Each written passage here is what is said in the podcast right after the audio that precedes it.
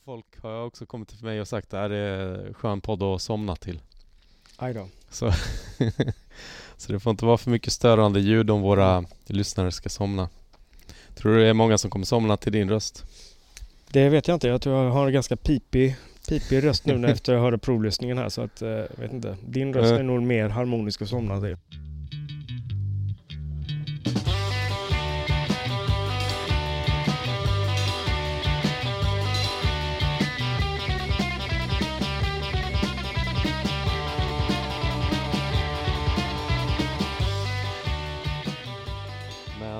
Då drar vi igång. Eh, Jag ska välkomna alla lyssnare av Skateboardpodden hit och eh, jag ska också säga välkommen till dig James Holm, om jag uttalar det rätt.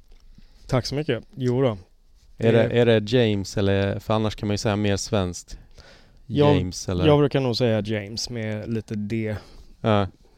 Var, kommer det ifrån? Vi kan ju ta det på en gång. Eh, alltså det, namnet låg i min släkt långt, långt, långt tillbaka. Eh, men sen så hade jag en mor och far som eh, var lite kloka och kände att de ville ge mig ett internationellt gångbart namn. Ovanligt i Sverige och lätt att komma ihåg. Mm. Så att eh, på, den, på Mm. den banan är det. Ja, Det är som mina föräldrar också. Dennis är ju gans, ganska internationellt också. Eh, vi ska ställa första frågan. Första minnet av skateboard. Oj, oj, oj. Och det är inte Eh, när du- Ja, det var nog eh, den här uh, 7-tums eh, skivan eh, ner, ner för backen ner som jag fick av mina föräldrar när jag Ja. var pytteliten. Ja. Det var nog första minnet liksom. Ja. Där skateboard liksom blev någonting i mitt liv. Men förstod du att det var skateboard de sjöng om? om Ja, ja men det tror jag. Det, det fan, det, Alltså jo. förstod du vad skateboard var menar jag? ja, Därför du... ja, man såg ju bilderna liksom på Ja, skivomslaget Ja. och, eh, och, men det här var ju långt innan jag började skata själv liksom. Det var Så det här måste varit någon gång på... eh, Vi kan ta din ålder också. Du är 70... 75 så att Ja. 44 fyllda.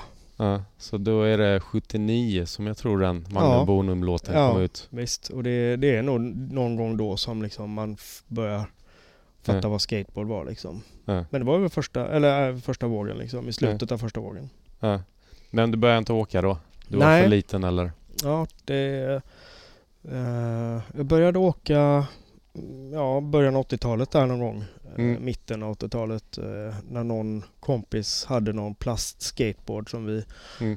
var ute liksom med. Och sen så, så gick det ju sakta men säkert. Någon köpte någon uh, Warflex-bräda och sen så var det väl ja, på den, på den Mm. banan liksom.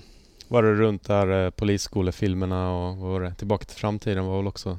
Jag skulle nog påstå att, ja det kanske var när de kom men eh, jag tror jag såg dem senare. Mm. Eh, men ja men det var ja, typ 80, 84 kan det väl varit det. Mm. 83, 84. Så det är, då har du åkt skateboard. Men du har i och för sig haft lite uppehåll också. Vi kan komma in på det senare.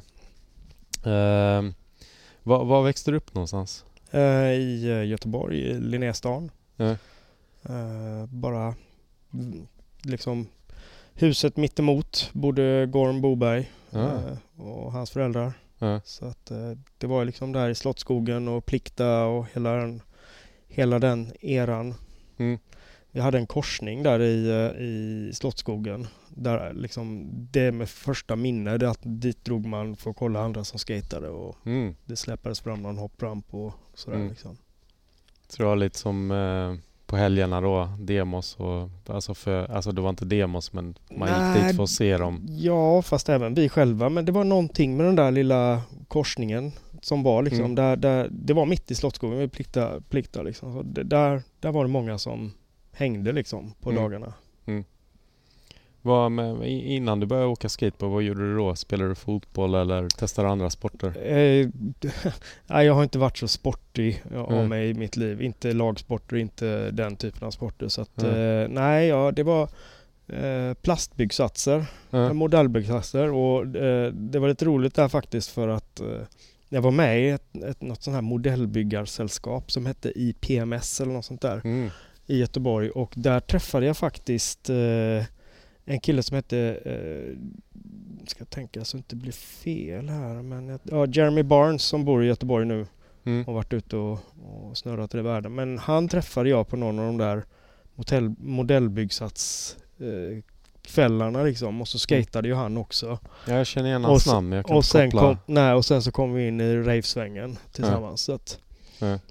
så modellbyggsatser var, var liksom mitt, min passion innan. Ja. Inga, inga andra sådana passioner eller spela musikinstrument eller något i tidigare? Nej, jag hade någon period med att spela fiol men det var väl en av få gånger som min mamma har liksom bett mig att sluta och göra någonting och istället för att uppmuntra mig. Ja, uppmuntrar hon dig till skateboard då? När du Eh, väl absolut, Ja. absolut. Hon Ja. tyckte, nej men det, hon tyckte det var bra liksom att jag, jag kö- körde väl judo någon kort per- Det var väl, man provar väl på Mm. mycket sådana här grejer en kort period liksom. Men det var ju Ja. ingenting som fastnade på det sättet som skateboard gjorde när det väl kom. Då Ja. blev det ju verkligen en livsstil som man gick upp totalt i liksom. Det var ju varenda vaken Ja. timma liksom. Och jag var väl typ den typen av eh, liksom skatare som inte hängde liksom och drack, drack bärs och blev full liksom väldigt tidigt. Utan jag skatade ju verkligen varenda vaken Mm. timme av dygnet liksom. Sen var jag Mm. ju trött och kom hem och sov liksom. Medan andra säkert hängde ut mer och var i själva livsstilen än själva skatandet liksom. Jag Mm. ville ju bli bra liksom. Jag ville ju verkligen... Och jag var ju seriös liksom så att... Ja. Vi ska hoppa tillbaka lite bara. Du nämnde judo och vi har en fråga. Nu har inte du hört vår podd men vi brukar ställa den till alla våra gäster. Eh, har du haft en ninja-period? Och du var inne där på judo. Ja absolut men ninja vet jag fasen men eh, judo visst absolut. Ja. Nej men jag tror jag väl... Jag tror väl mig till... Ja gult bälte är väl ganska lätt att få då men eh, Mm. kanske eventuellt att jag var på väg mot något annat bälte. Men då, Orange Men då, kids. skulle, ja. då skulle man väl liksom införskaffa lite dyrare grejer och sånt. Och jag, alltså min mamma var ju silversmed liksom och, och eh, jag växte upp i eh, jädrigt eh, låginkomsttagar förhållande liksom. Så att det så fort det handlar om att man ska köpa dyr utrustning och sånt och då okej skateboard är ju inte någon billig sport på något Nej. sätt överhuvudtaget men det, det har alltid varit liksom legat där och, och pyrt liksom att det Ja. så att Vad, vad var din första riktiga setup? Kommer du ihåg det? Eh, min första bräda var en Kevin Stab eh, Mm. Sims eh, som jag köpte av någon. Den här med den här galna... Eh, Sjörövaren? nej, eh, den här han... Eh, vad heter eh, Som håller på med, med kemikalier och grejer. Okej. Ja. Eh, som droppar, han ser helt galen ut. Ja. Det är en svart sån var min Och första så bokstäverna går väl i sån här ånga av Ja, kemikalier mig. precis, precis. Inte den riktigt Kemist, en galen kemist är det väl som är på... Ja. Va- Valde du den brädan eller var Nej, jag köpte den begagnad av någon. Det... Ah, ah, ja, då var det inte så Jag hade inte, som sagt, jag hade inte råd att köpa nya brädor på den tiden. Liksom, Ja. så att det var min första bräda. Sen så... Och, och, och när du väl hade en riktig proffsbräda då, då var det väl tricken också att komma in för du pratade ju om att du körde plastbräda innan. Ja men alltså den där plastbrädan var bara, alltså Plastbrädan var ju en väldigt kort period när vi bara liksom, det var Mm. den första skaten som dök upp som någon polare hade. Sen Mm. så köpte en kompis en Warflex-bräda. Var, var Excalibur, var det ett annat märke? Mm. Eller, var- ja precis. En kille körde en Warflex och en polare köpte en uh, Excalibur och så skatade de och då, då hade inte jag råd med någon bräda själv. Jag hade aldrig någon sån Mm. Eh, ja, det var ju inga proffsbrädor liksom. Det var ju Mm. så här, under den tiden så var Mm. ju det liksom B-brädor. Ja precis, för Warflex var bra brädor typ 79-80 Precis. men sen blev det någon sorts ja, Hawaii-brädor nästan. Precis, precis, exakt. Eh, så att eh, som sagt, jag, ja, jag, jag tror min polare köpte väl någon Powell Peralta-bräda och jag köpte den här Kevin Stab-brädan, Sims-brädan och, och sen så Sen kommer jag inte ihåg vad min nästa bräda efter det var. Men ja, det, det var ett tag sedan nu så att Mm. Men det låter som det var ru- runt 87 Ja, ja 86, 87 ja. Ja. Precis. Och, eh, men sen upptäckte du trick antar jag också? Ja men det med- gjorde vi nog ganska. Alltså, först var det väl tic-tac och lära sig. Sen så var det ju liksom lära sig och ollies och sånt. Så det, det kom ganska fort där liksom. Ja. För att eh, vi såg ju liksom redan då typ Gorm och Anthony och, och de här och skate, som skatade liksom och vi hade ett gäng på Nordhemskolan. Magnus Ljungdell gick det Mm. där och, och Henrik Andersson och det var ett helt gäng liksom som Sen hade jag ju väldigt många i, i mina parallellklasser där. Linus Dahlström och Harald eh, Lönnbro och Eh, det var ju massor liksom. Mikko Mm. från Göteborg. Det var ett jättecrew liksom. Vi var ju hur mycket folk som helst där i Linné liksom som skatade och alla Mm. liksom började ju på något sätt samtidigt då. Medan jag då hävdade att många av de där kanske lite var lite mer där började dricka bärs tidigt och det var liksom Mm. så här medans, medans jag liksom, jag var inte alls inne i den där grejen liksom. Du var helt uppslukad av liksom just skateboard och Mm. ska- skateboard Mm. kanske läste mer, gick hem och läste tidningar istället för att hänga med dem kanske. Nästan lite för tidigt för tidningar där men visst Mm. man kanske vet, När var det Okej hade skateboard men det kanske var inne på bör- 90 Nej, 90-talet. men det började 88 tror jag. Mm. Med Sylvester Stallone som höll en bräda. Mm. Den klassiska Mm. bilden. Eh, och sen 89 var det nog mer.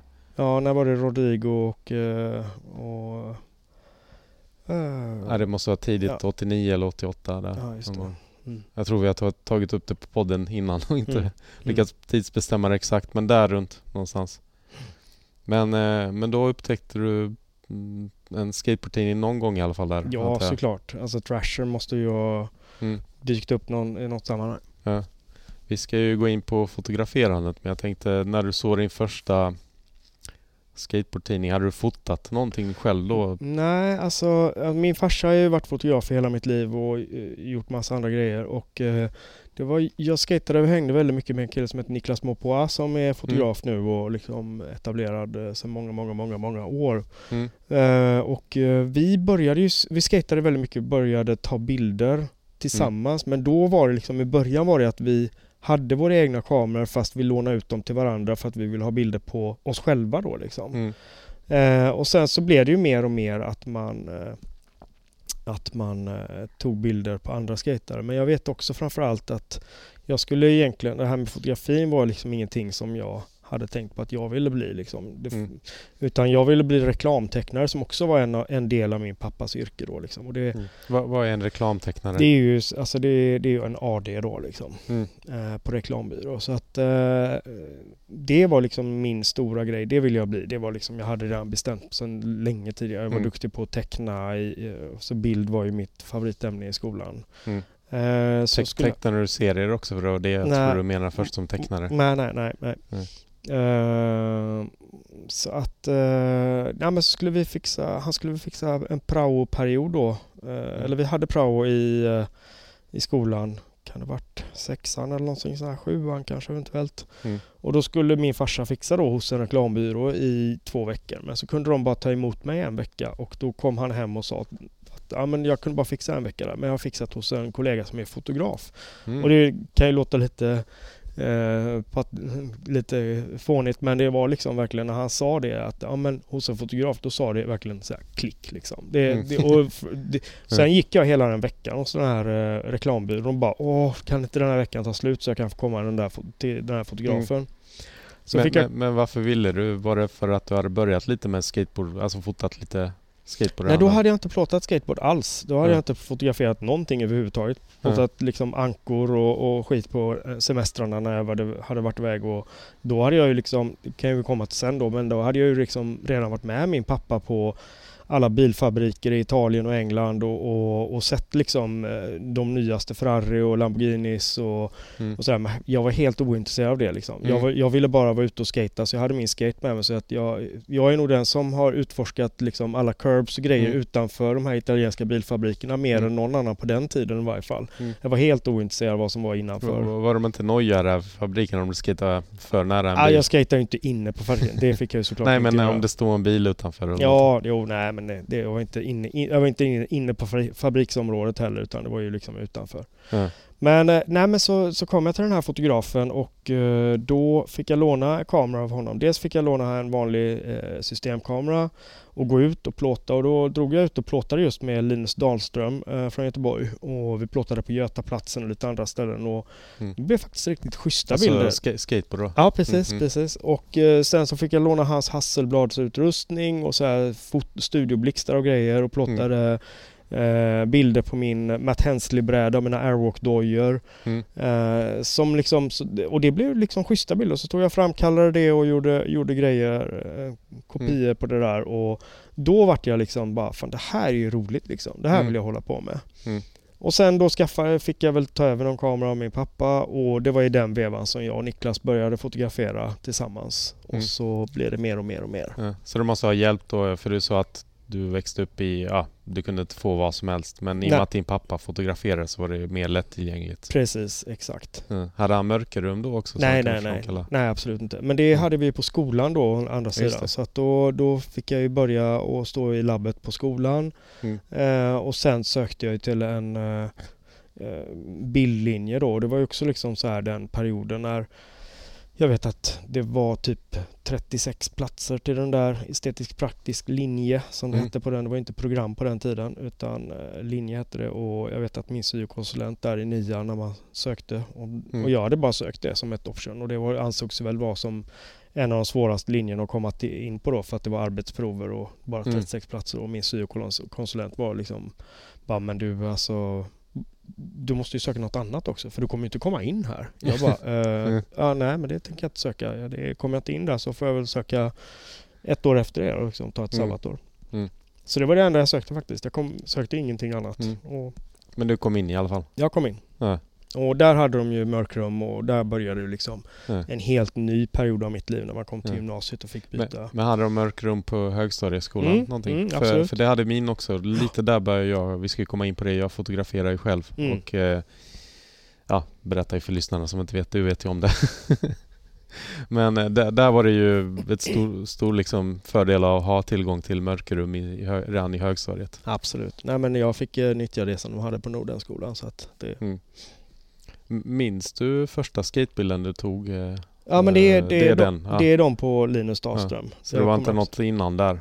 Nej, nej, så nej. Jag, nej, jag kan inte komma på att jag ens har plåtat, plåtat någonting med någon kompaktkamera möjligtvis. Men nej, det, det, de bilderna var verkligen de första svartvita kopior Mm. som jag gjorde. Jag vet att han gjorde en Cayman 50-50 grind på räcket vid eh, eh, Götaplatsen uppe på vid konstmuseet där och så var det lite någon wallride på... Mm. Så att Så det, och Ca- jag, Cayman 50-50? ja, Fan, det låter rätt svårt ändå. Man brukar göra det till boardslide, tänker jag. precis. Ja. Nej, men Linus var duktig. Han, eh, han la upp trick. Absolut. Ja. Ja, jag ser, de där bilderna sitter, de ser jag framför mig verkligen. Mm.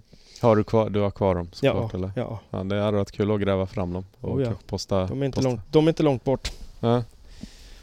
Eh, Men sen som jag var inne där lite på, du måste ha upptäckt en trasher och upptäckt skateboardfotografering där också på något sätt. tidigt. Framförallt Transworld Skateboarding. Transworld, jag var inte ja. så mycket för trasher. Jag tyckte det var liksom Nej. lite som jag sa förut liksom. Det var inte riktigt min grej med att, Nej. eh, att eh, supa och, och, och Nej. vara liksom hardcore på det sättet. Utan jag Nej. gillar det jävligt seriöst liksom. Nej. Snyggt, prydligt. Eh, Ja, du, Och- du, så när du såg Trashing första gången så kände du dig mer hemma med Corey Webster än, eh, såklart. än Hook the Daggers? och det var ju också en väldigt tid. Den filmen såg man ju jävligt tidigt. Ja. Det, det kommer jag ihåg. Ja. Och det var ingen sån här tvekan om att nej, fan vad kul det att, att bo i Trashin-huset. nej, nej, nej, nej, nej. Fasen, herregud. Det kan vi komma till senare med alla, alla resor man Ja, du har ju med, gjort det typ nästan. Ja, eller? herregud. Jag har ju verkligen varit där liksom när man har fått fly från, från det här gänget för att komma någonstans där det är lite städat och ordning och reda. Liksom. Ja. Men det kommer vi in på sen. Mm. Men, men eh, fanns det någon tanke där att wow, jag vill också plåta sådana här skateboardbilder? Men du var inne ganska mycket på att åka skateboard också. Ja, alltså till att börja med så, så när jag plåtade eh, väldigt mycket liksom och då kom jag även in i snowboardgrejen där rätt tidigt. Eh, Mm. Och då hade jag någon sån här grej att jag skulle plåta snowboard på alla de här resorna. Nu ska vi inte prata om snowboard men det är ändå eh, Ja, det kan vi göra. Men Ja men jag, jag, det, det, det blev liksom på något sätt så Jag tävlade ju skateboard också på den här tiden. Jag hade ju Mm. till och med lite små resultat i Sverigecupen och, Mm. och var inte all, behövde inte direkt skärm, skämmas för mig eh, på den tiden. Ja, liksom. precis. Nej, för mitt första minne av dig är Värnamo 91. Ja, precis. Eh, och det var ju mycket för att det var ju min första tävling jag själv tävlade Mm, i. mm. Eh, och då vet jag att Värnamo, var det skolan eller det var någonting, du hade ju typ som ett Precis. stort, jag vet inte om man ska kalla det dubbelset. Mm.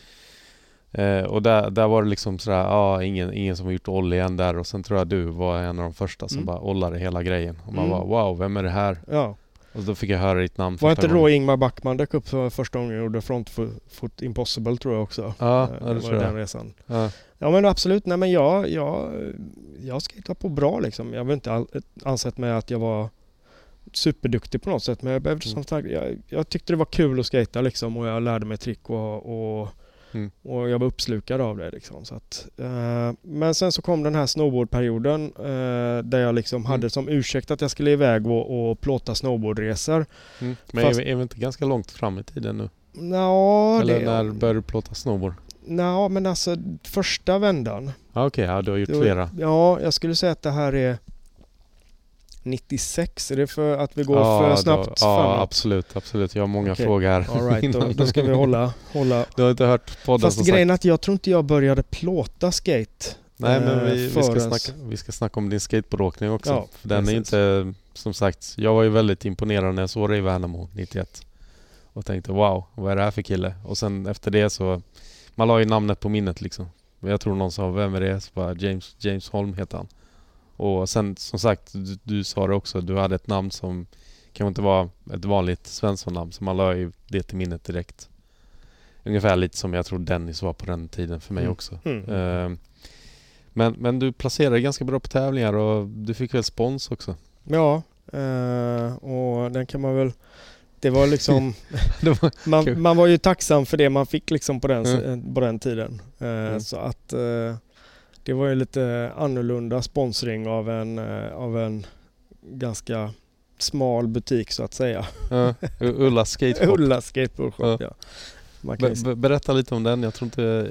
Jag tror visserligen har vi nog tagit upp- den lite i podden men, men det är nog inte så många som känner till vad det var för något. Nej, men det var väl en mamma som eh, hette Ulla som eh, ville supporta sina två grabbar som skatade och, och kom väl på det faktumet att hon kunde plocka in Mm. skates också liksom precis som eh, alla andra och sen Mm. fanns det väl säkert nu i efterhand när man tänker tillbaka på det och har lite erfarenhet av företagsekonomi eh, och sånt Mm. så ser man väl det som en ganska smart lösning om man vill dra av hela skiten på för sina barn och, och, och Mm. liksom så här. Så det är väl det var ett rätt smart sätt men sen kanske personligen inte om jag hade varit henne då hade valt att döpa det till just det namnet och så här, för det vart ju inte alltså på den tiden skulle ju allting vara så jävla tufft och alla var så coola och det var liksom ja, allt vad det var liksom så att Mm. eh, strategiskt i efterhand så kanske inte det var ett jättebra drag av mig att, att tacka ja till en sån spons. Men vad fan, jag kommer ju från kassaekonomiska eh,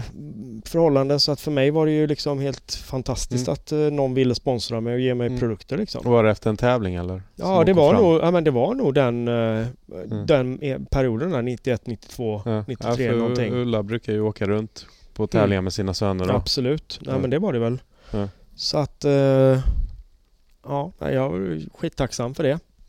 Mm. Vad fick du? Inga, eh, typ? Jag kommer inte ihåg men jag fick brädor och, och, Ja. och, och grejer som man Så- behövde. Så att du klarade dig? Ja. Ja. Jag kommer, alltså det är så lång tid nu så att så jag har inget minne av i, i vilken Mm. kvantitet det var. Men jag fick grejer av dem i varje fall och det, det var ju hur bra som helst. Ja. Och du hade också ett eh, litet crew, eller jag tänker mig Jocke Boberg. Jag har glömt bort vad det heter nu. Team Räv. Precis. Ja visst, men det är också, skulle inte jag, jag skulle också, ja det kanske är den perioden ja. Jag har för mig det. Ja, vi Ja. hängde mycket i Stenungsund. Uh, Jocke Boberg var ju liksom eh, Alexander Åkerlunds systers son. Mm. Så att... eh, I, inte, inte Gorm Bobergs släkting. nej precis, det var ju Mm. många som trodde det såklart. Men, eh, men det var mer ett... Alla hade väl lite så här på sin tid där crew som de gav namn och sen var det... Jag tror inte ens folk gjorde ens en t-shirt eller någonting. Eller klistermärke. Det var mer att man ta- taggade på sin bräda. sin Ja, höjd. och så gjorde man väl lite VHS-filmer kanske. Mm. Men Ja, precis. det kanske är senare och det också. Jag vet inte, Ja. det är svårt att hålla isär. Ja, det är därför jag är här. För Ja. att reda ut allt. Mm. Ja, du, jag har ju gått i clinch någon gång med dig när det har varit Ja. tidsperioder som man har fått gått bet på. Ja, precis. Ehm, vad var första tävlingen du var med på? Sverigecup, minns du det? Eh, ja, men eh, första tävlingen var eh, SM i Partille.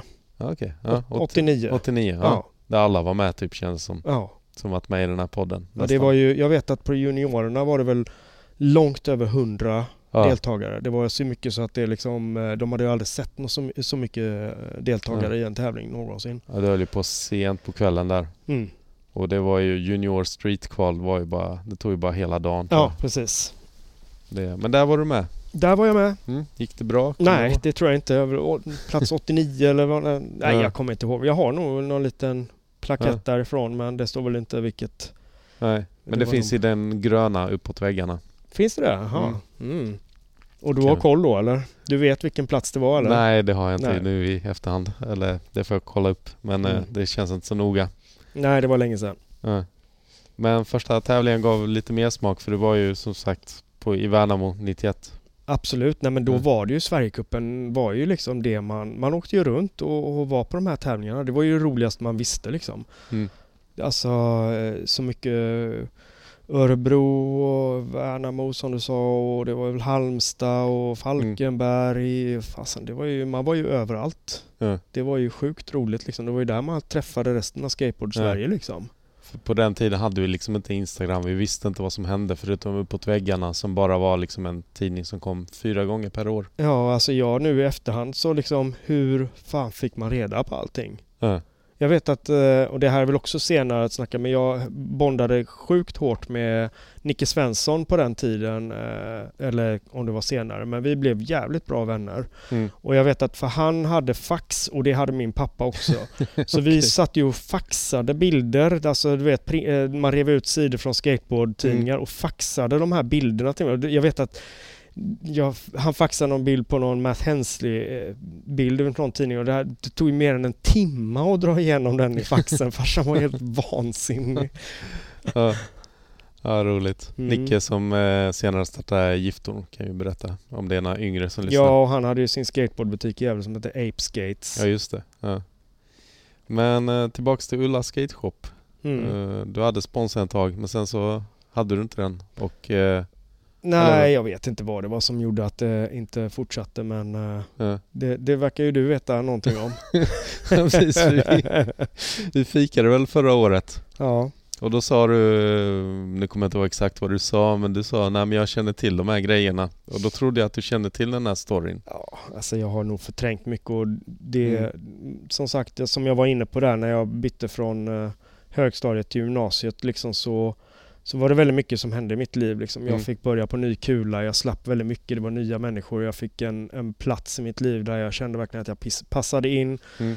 Eh, och då var det mycket annat som på något sätt lades på hyllan eh, som Mm. till, det, till det förflutna. Och jag menar, jag hade ju inte en lätt period liksom när jag Mm. eh, växte upp. Liksom. Det, på Mm. senare år eh, så har man väl kanske lagt ihop bitar om att, att jag har någon liten typ av bokstavskombination som så många andra. Eh, Mm.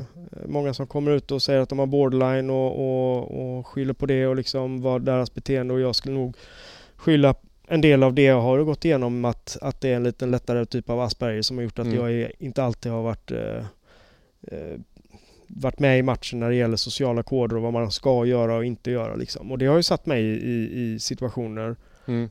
känner jag ju nu i efterhand som, som man Mm. kanske inte hade behövt om man hade förstått det lite bättre. Och jag menar, de här grejerna som hände på den tiden, det, det, folk utnyttjar ju det liksom. Mm. Folk gjorde ju sig jävligt roliga på min bekostnad och, Eh, och var ju jävligt tuffa liksom. Men Mm. eh, ja, nu, nu skrattar jag lite när jag bara nämnde lite, vi har inte berättat historien men, men jag skrattar inte åt faktumet vad som hände utan nej. mer faktumet att jag trodde att du kände till Ja, historien. nej, men jag hade nog bara, jag, jag tror jag kände igen, kände till den då Mm. men inte kanske Alltså jag har nog förträngt det. Det är klart som Mm. fasen man säkert blir skitledsen när det väl hände och, och Mm. att eh, det var ju inget roligt liksom. Och det, Mm. De personerna som eh, gjorde vad de gjorde då att busringa till. Ulla liksom och, och säga massa grejer till henne. Mm. Men de, de, de personerna liksom, jag tror inte de är så jävla stolta över det idag liksom. Men det är sånt som hörde till den tiden och vissa var ju tvungna att göra sig roliga på andras bekostnad för att verka tuffa liksom. Jag gjorde aldrig det. Jag har aldrig varit en person som har mobbat andra och snarare alltid blivit mobbad själv då. Men jag har väl försökt att, att bonda med de personerna som, eh, som inte är eller det är snarare, jag har nog försökt att bonda med de människorna som är tuffa för att jag har sett upp och trott att det har varit bra för mig men så har ju Mm. de ofta utnyttjat det hela liksom. Mm. Så att, eh, jag vet Mm. inte. Ja. Ja, jag vet inte vad man ska säga mer om historien. Eh, Det var ju rätt tuff stämning. Jag menar jag är ju från Halmstad Halmstad skategänget och eh, vi som tur var så var ju vi, hade vi, vi väldigt bra sammanhållning så att vi, vi hade ju liksom vårat crew så vi, Mm. men det var ju det har vi gått igenom några gånger i podden också. Det är ju man vaknar imorgon i Borås 92 och det står döda Halmstad på bänken. Och det, var, det var inte...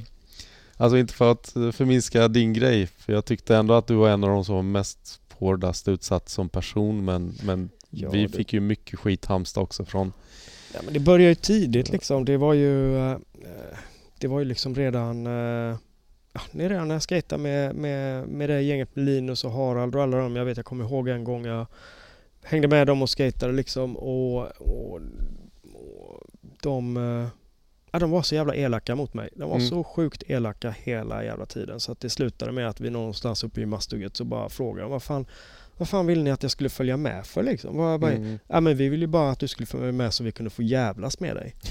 Och då var man liksom så här, hur gammal var man? 12-13 år liksom. Det var ju bara, ha schysst liksom. Och sen, eh, jag menar det är hela den grejen med liksom alla Stockholmsskaterna som är jävligt tuffa och coola och skulle leva på andras kostnader också liksom. Det, det är klart att man var med det. Uh, vad var vi? Att de uh. gjorde, jag menar att det alltid varit liksom även den Stockholmsskaran liksom som gjorde sig rolig på, uh, på andras bekostnad liksom. Och mm. det, ja. Det... Och idag när man träffar dem uh, så känns det som att de, de, är ju lite ångerfulla och tänker att ja, men det här kanske inte var så bra. Precis. I efterhand. Men samtidigt så när man är yngre, man tänker inte liksom jag har lagt det bakom mig totalt mm. liksom. Men ja. som, som jag sa det att jag har ju också förstått liksom att, men att du vet, när man är så liten, står i pliktarampen, har kommit hem från någon Cypernresa med morsan där jag har bränt sönder mig totalt för att jag har dåligt pigment och så står ja efter att Magnus Ljungdell och kompani har skrattat och sagt att jag ser ut som ett stoppljus mm. och går fram till mm. Gorm och inför alla frågar Gorm Boberg som är då tuffast skataren av allihopa mm. liksom. Mm. Gorm, ser jag ut som ett stoppljus? Men det är klart att inte det är bra liksom. och det är väl vilken normalt funtad kid som helst fattar ju att det där kommer inte leda till någonting klokt eller bra. Men jag, jag, jag kunde inte koppla de grejerna liksom. Jag förstod inte att det var jävligt dumt att göra mm. sådana saker. Och det är väl det jag har på något sätt utifrån andra erfarenheter i mitt liv också fattat att ja, det är inte alltid alla gånger jag har läst sociala koder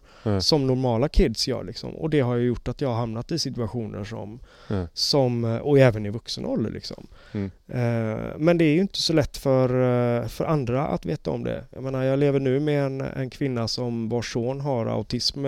Han är åtta år gammal och han gör så sjuka grejer så att du fattar inte. Och han ser ut som vilken normal liten blond åttaåring som helst och säger så sjuka grejer. Och det tror fan att folk runt omkring bara tittar på dem och det bara eh, mm. Hur ofostrat är ditt barn egentligen? För mm. de vet ju inte att det här barnet har en grav diagnos liksom. Mm. Och det, det, det är sådana grejer tror jag som eh, nu börjar väl folk fatta det mer och mer. Ja, det har väl ändrats nu att man börjar namnge och kalla det för bokstavs... Precis. Eller jag menar, hur många men... bokstavskombinationer har inte väldigt många av Skateboard Sveriges ja. människor som... Precis, jag tänkte komma till det också för att skateboard var ju ändå lite outcast som samlades. Precis, och det krävs nog en liten bokstavskombination för att bli duktig på det för att det är inte en normal människa orkar inte lägga ner den tiden mm. och dessutom slå sig på kuppen och göra sig illa liksom. Mm. Det, är, det, är, inte många människor som ger sig in i det. Mm. Jag skulle nog vilja påstå att skateboard är utan tvekan den absolut mest tekniska äh, saken du kan hålla på med med dina fötter. Det finns mm. ingenting annat som är mer tekniskt. Det, det, är liksom outstanding. Och det, och det är därför också många förstår, eh, har ju problem att förstå det här med varför vi ser ner på inlines, varför ser mm. vi ner på kickbikes? Men det är ju för att mm. det är så sjukt svårt och lägger man ner så mycket tid och sen kommer det någon och tycker att ja, men jag är väl lika cool om jag har ja, brädan fastspänd eller vad säger mm, man, hjulen mm, fastspänd vid fötterna. Mm, mm.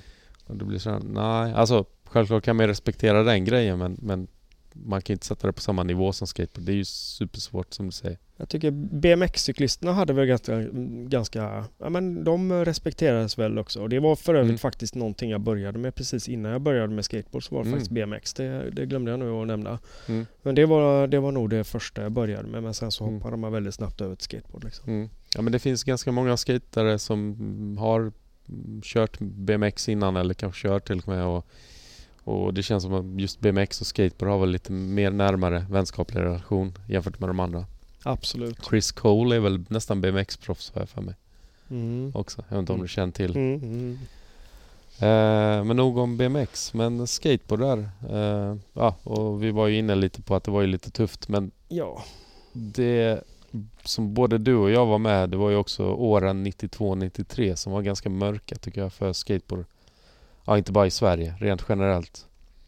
det kanske var. Var det då liksom mellan eh, när andra flugan hade landat lite och... Ja, precis. Och, och jag tror det var väl där att USA invaderade Kuwait som det blev att dels eh, blev det dyrare brädor. Mm. Jag tror en bräda kostade... Jag vet att jag var...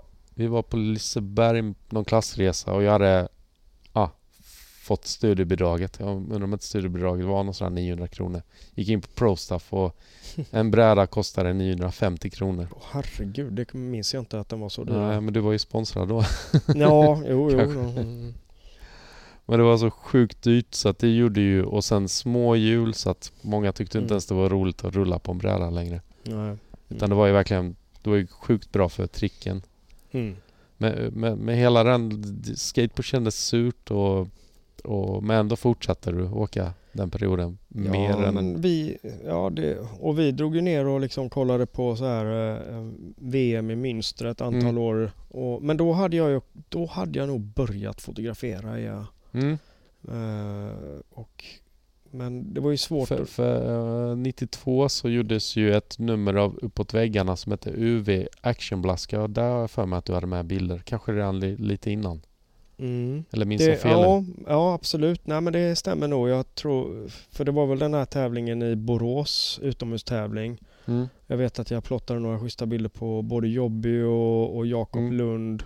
Du hade väl en cover med vad det, Mattias i Millencolin? Ja, precis. Ja, var det uppåt väggarna då eller? ja, Ja, ja, ja mm. om, man- om man tittar riktigt noga så ser man mig sitta i bakgrunden Mm. på den mm. bilden. För jag, såg, jag, jag vet att jag satt där på muren och kollade när du plåtade den. Precis.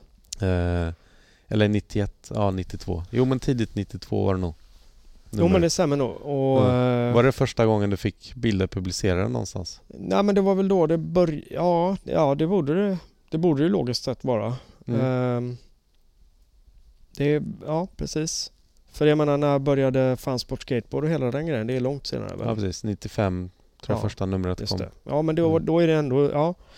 Så att eh, jag vet inte vad man gjorde med bilderna under lång tid där men det... Ja, jag vet att du fotade ganska mycket 91, 92 när man Ja. var på tävlingarna. Mm, Du kom dit med, ja, du plockade fram kameran efter tävlingen och fotade oftast. precis. Eftersom du var med i själva tävlingen. Precis, och det var ju liksom lite under den perioden som jag snackade om där att det, då hade faktiskt den här snowboardgrejen kommit igång också. Att Mm. jag drog iväg på de här resorna och skulle fotografera snowboard på resorna fast jag ville ju bara åka själv hela tiden så det blev liksom Snowboard, du ville åka Ja, snowboard. jag ville bara åka bräda hela tiden. Ja. Så att det blev ju inte, och det som du nämnde här liksom på skateboardtävlingarna, jag plåtade inte speciellt mycket under själva tävlingen för att jag ville åka själv liksom. Utan Mm. det blev efter som man plåtade. Mm. Eh, Men å andra sidan så kunde du ju också plåta, för att vi får inte glömma bort att det var analogt då. Precis. Så det var inte att du kunde bränna 200 bilder liksom bara Nej. sådär. Exakt. Utan då gick du fram till de som kanske hade gjort vissa trick, om Och jag minns rätt, och bad dem göra om dem så Mm. att du kunde få en bild på det. Precis, precis. Så Mm. att, eh, men eh, ja, och det, det ledde ju fram till, som du säger där, uh, Fansport Skateboard där 95. Mm. Var du tillfrågad redan innan tidningen startade? Ja, men jag, Eller hur gick det till?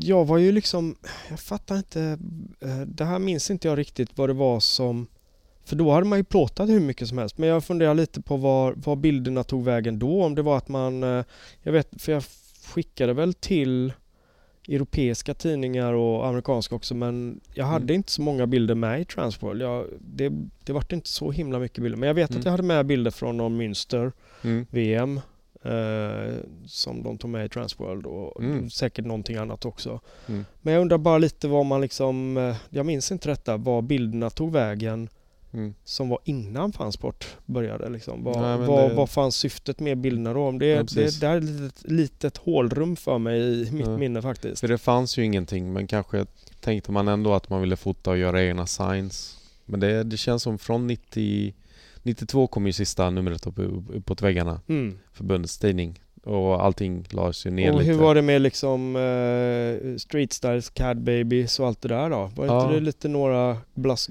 Ja precis som... och det fanns ju, jag vet inte, du kanske fotade lite för pro stuff och sånt. Det gjorde jag säkert. Alltså och sen funderade jag på lite med, med Brägon hade väl lite tidningar också. Mm. Och, Ja, precis. Alla, alla de här postorderföretagen Precis. kom ju ut med kataloger. mm. Så att det kanske var där du fortsatte. För det var ändå då bör, man började hänga ut med Mm. För just när liksom sen då eh, Men å andra sidan Jag menar fansport Jag menar så fort fansport skateboard startade där så Mm. blev jag ju tillfrågad och, Ja men nu, nu kommer jag på det. Vi glömde Mm. den andra tidningen, Edge. ja men hade inte Hade Edge kom ut 94. Då så, att det så. var inte så stort. Det var 93 som var det här sura, mörka året. Just det. Ja men Edge jobbade jag ju jättemycket för och Ja. i sen, senare eh, Det slutade faktiskt till och med med att jag flyttade upp till Stockholm tack vare dem. Men det är ju det är inte förrän 98-99. Ja. Men okej, då var det ju Edge då som jag antagligen har gjort eh, grejer för eh, och Mm. synts. Och så, blev, så startade ju Pelle Fansport Skateboard. Mm. Och då blev jag ju tillfrågad och då var det liksom på något sätt Jag hade Mm. ju liksom utan att överdriva hade jag ju liksom 75% av materialet i Mm. de första numren av Fansport Ja, du hade väl cover där med Magnus Jundell och... Precis, precis. Mm. Men- Men du fortsatte också med Edge också samtidigt? Absolut. Eh, så eh, det, där plottade jag liksom skateboarddelen och Vincent Skog, Skoglund körde ju snowboarddelen och så Mm. var det ju även musik och sådär. Det var ju Mattias Fernell som, Mm. som körde igång Edge där under Mm. Sprays, Ja. Sprays eh, mantel. Och, och precis där när tidningarna startade, eller kanske lite innan, hade du någon fotograf, då, då menar jag skatefotograf, som förebild? Ja, Minns men, du att du såg upp till någon och... Ja, Ja men Precis. Swift var väl eh, en av dem. Liksom, Ja, för hans bilder på Matt Hensley liksom. Det var ju Just alltid... ja. Eh, Men sen... eh, Ja, men man läst, då läste man ju tidningarna Mm. väldigt intensivt och jag skulle väl säga liksom att de svenska fotograferna som fanns då liksom, det var ju övervintrade fotografer från, från första och Mm. andra svängen liksom men att de, de började bli i den åldern jag är nu kanske något yngre men det var ju liksom Dick Gillberg från Partille och, och Pelle Jansson Mm. såklart och det var, de började bli lite äldre och var inte riktigt sa, samma hunger efter det. Mm. Jag tror eh, de var väl inte inne på skata som man gjorde 93 heller? Nej, Låga precis. curbs och Precis, småhjul. precis. Så de, Och, och, de och det blev väl fisheye också där som var populärt, alltså generellt i hela Fisheye- skaten. Ja men Fischer tror jag ändå, det hade nog de plåtat med Mm. tidigare också. Ja, men Dick, det var ju, Dick det, Gillberg hade det och jag tror Mm. Pelle Jansson också. Men jag tror det var ännu mer. Det var framför fokus. allt det här med att jobba med slavblixtar. Just det. Eh, Ja. och eh, det var ju någonting som jag eh, liksom nappade på väldigt snabbt med just den här tekniken. Man var ju väldigt teknikintresserad. Mm. Och man kollade skate-tidningarna och, och experimenterade Mm. själv med utrustning och, och, och sådana här saker. Och, och det var väl inte radioblixtar i början utan Nej, det då var, var det ju sladdar. optiska. Det var sladdar man Ja. körde med. Ja, antingen en sån optisk, ja, en sån slavtändare som satt på, Ja, på blixten, absolut. ja. Får inte glömma bort att alla lyssnare kanske inte kan fototermerna men, Ja, ja. Men, men det handlar om att sätta blixtarna någon annanstans än att ha dem på kameran. Precis, så att eh, på den gamla skolan då så hade man en liten, en liten optisk eh, eh, sak som satt på blixten som kände av när en annan blixt slog Mm. och tack vare det kunde den tända också liksom. Så det Mm. var ett jävla pyssel med att eh, få dem att sitta på rätt ställen och Ja, etc. precis. Och var det sol så kanske det inte fungerar lika bra Precis, som när det var precis. mörkare. Och, Nej men så det var ju mycket, mycket att kämpa med där. Eh, Mm. och, eh, nej, men det, det var ju en rolig period för att eh, just för att det fanns ett sug efter bilderna. Det, det bli, började bli riktigt stort igen liksom och, och tidningarna gick bra och det var liksom Mm. eh, Men eh, ja det var ju för, för då, precis som du sa, du tog upp större delen av alla liksom, bilder i tidningarna. Ja, jag var ju ute med rätt folk liksom. Jag hängde ju Mm. med, med, med liksom Stockholmsligan och vi åkte runt i Mm. Nicke Svenssons eh, Dodge Mm. Ram Ja, just det. som kallades Loket och var ju Mm. runt på alla skateboardtävlingar och allt vad vi gjorde liksom. Så att, Mm. eh, och när det var amerikanska proffs här då, då var det ju jag som plåtade dem liksom. Och, Ja. så att, eh, Men, men kunde du leva på det eller vad, vad gjorde du för att Alltså överleva. tanken var ju att man skulle leva på det men jag kommer ju aldrig glömma den eh, eh, kommentaren jag fick höra från Pelle när jag hade bett om något så här. Och Magnus eh, Gyllenberg bara Men vad fan ska James ha så jävla mycket betalt för? Det räcker väl med bara en pizza och ett sexpack liksom. man bara uh, okej. ja. Ja. Det var ju inte riktigt så jag jobbade för att jag köpte ju faktiskt utrustning och det var liksom, Mm. det var inte gratis liksom. Och Nej, nej, alla var- filmrullar och allt vad det kostade liksom. Så att, Och du var väl rätt tidig med radioblixtar också? Ja, ja, ja, men det... Men som tur var så var ju Pelle, Pelle Jansson kom ju från liksom eh, tidningsproduktion så han visste ju liksom vad saker och ting kostade liksom. Så att Mm. han, han lyssnade väl bara med ett halvt öra på det där men Mm. det var väl då Magnus, eh, Magnus var väl eh, chefsaktör på Fansport i början där så att Mm. Så... Eh, Jag förstår eller Martin, Martin Karlsson? ja, precis, precis. Ja. Och sen tog Gyllenberg över. Mm.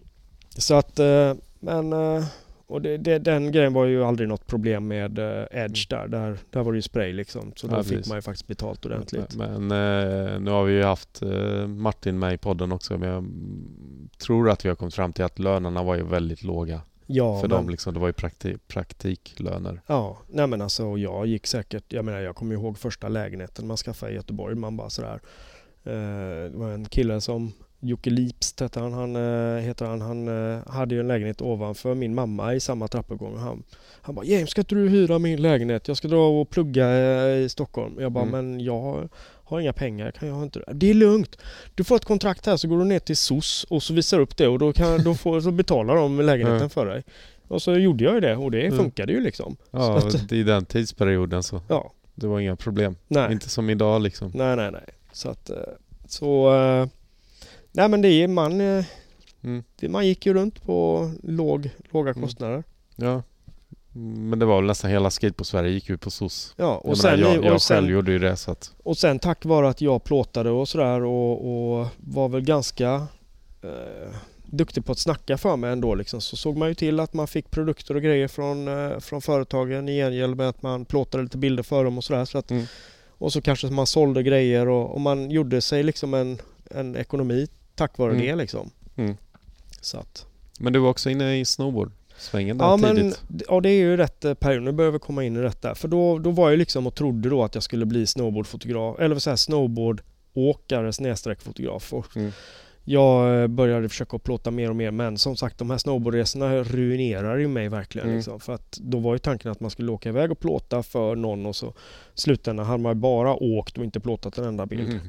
Mm. Men så kom 96 då och eh, då var jag uppe i, Högfjället med några vänner och eh, åkte. Eh, Mm. Fredrik Abrahamsson och Johan Hertzberg och lite andra. Mm. Eh, och då pajade jag korsbandet första gången. Mm. Eh, för att man inte fattade att man kunde skada knäna på det sättet att det kanske inte var så jävla logiskt att hoppa ner från en hängdriva på en fyra meter Mm. och landa 90 grader i backen liksom. Med, Mm. med, med liksom och då knöcklade ju till knät Mm. till sig. Så, för annars var du rätt skadefri med Jag har, skateboard och jag har aldrig skadat mig på skateboard överhuvudtaget. Eh, snowboard, korsbandet, BMX då långt, långt, långt senare eh, min armbåge ri- riktigt rejält. Ja. Men aldrig någonting på skateboard. Alltså stukade fötter men inte brutit någonting, inte liksom några ledskador på något sätt. Så det tycker jag är lite häftigt liksom just det här att skateboard var aldrig så Eh, visst okej, jag var väl inte den som hoppar ut från de största gapsen och Ja. sånt där men ändå förutom liksom. i Värnamo 91. Ja just det, precis. Eh, nej men ehm, så då, då skadade jag knät Mm. och eh, då gjorde, det blev liksom ett, ett, eh, ett naturligt beslut då som jag inte ens tog själv att eh, jag fick lägga ner min eh, vilja om att, eh, att bli proffs liksom. Mm. Jag, jag kunde inte det liksom, då var det slut med seriöst.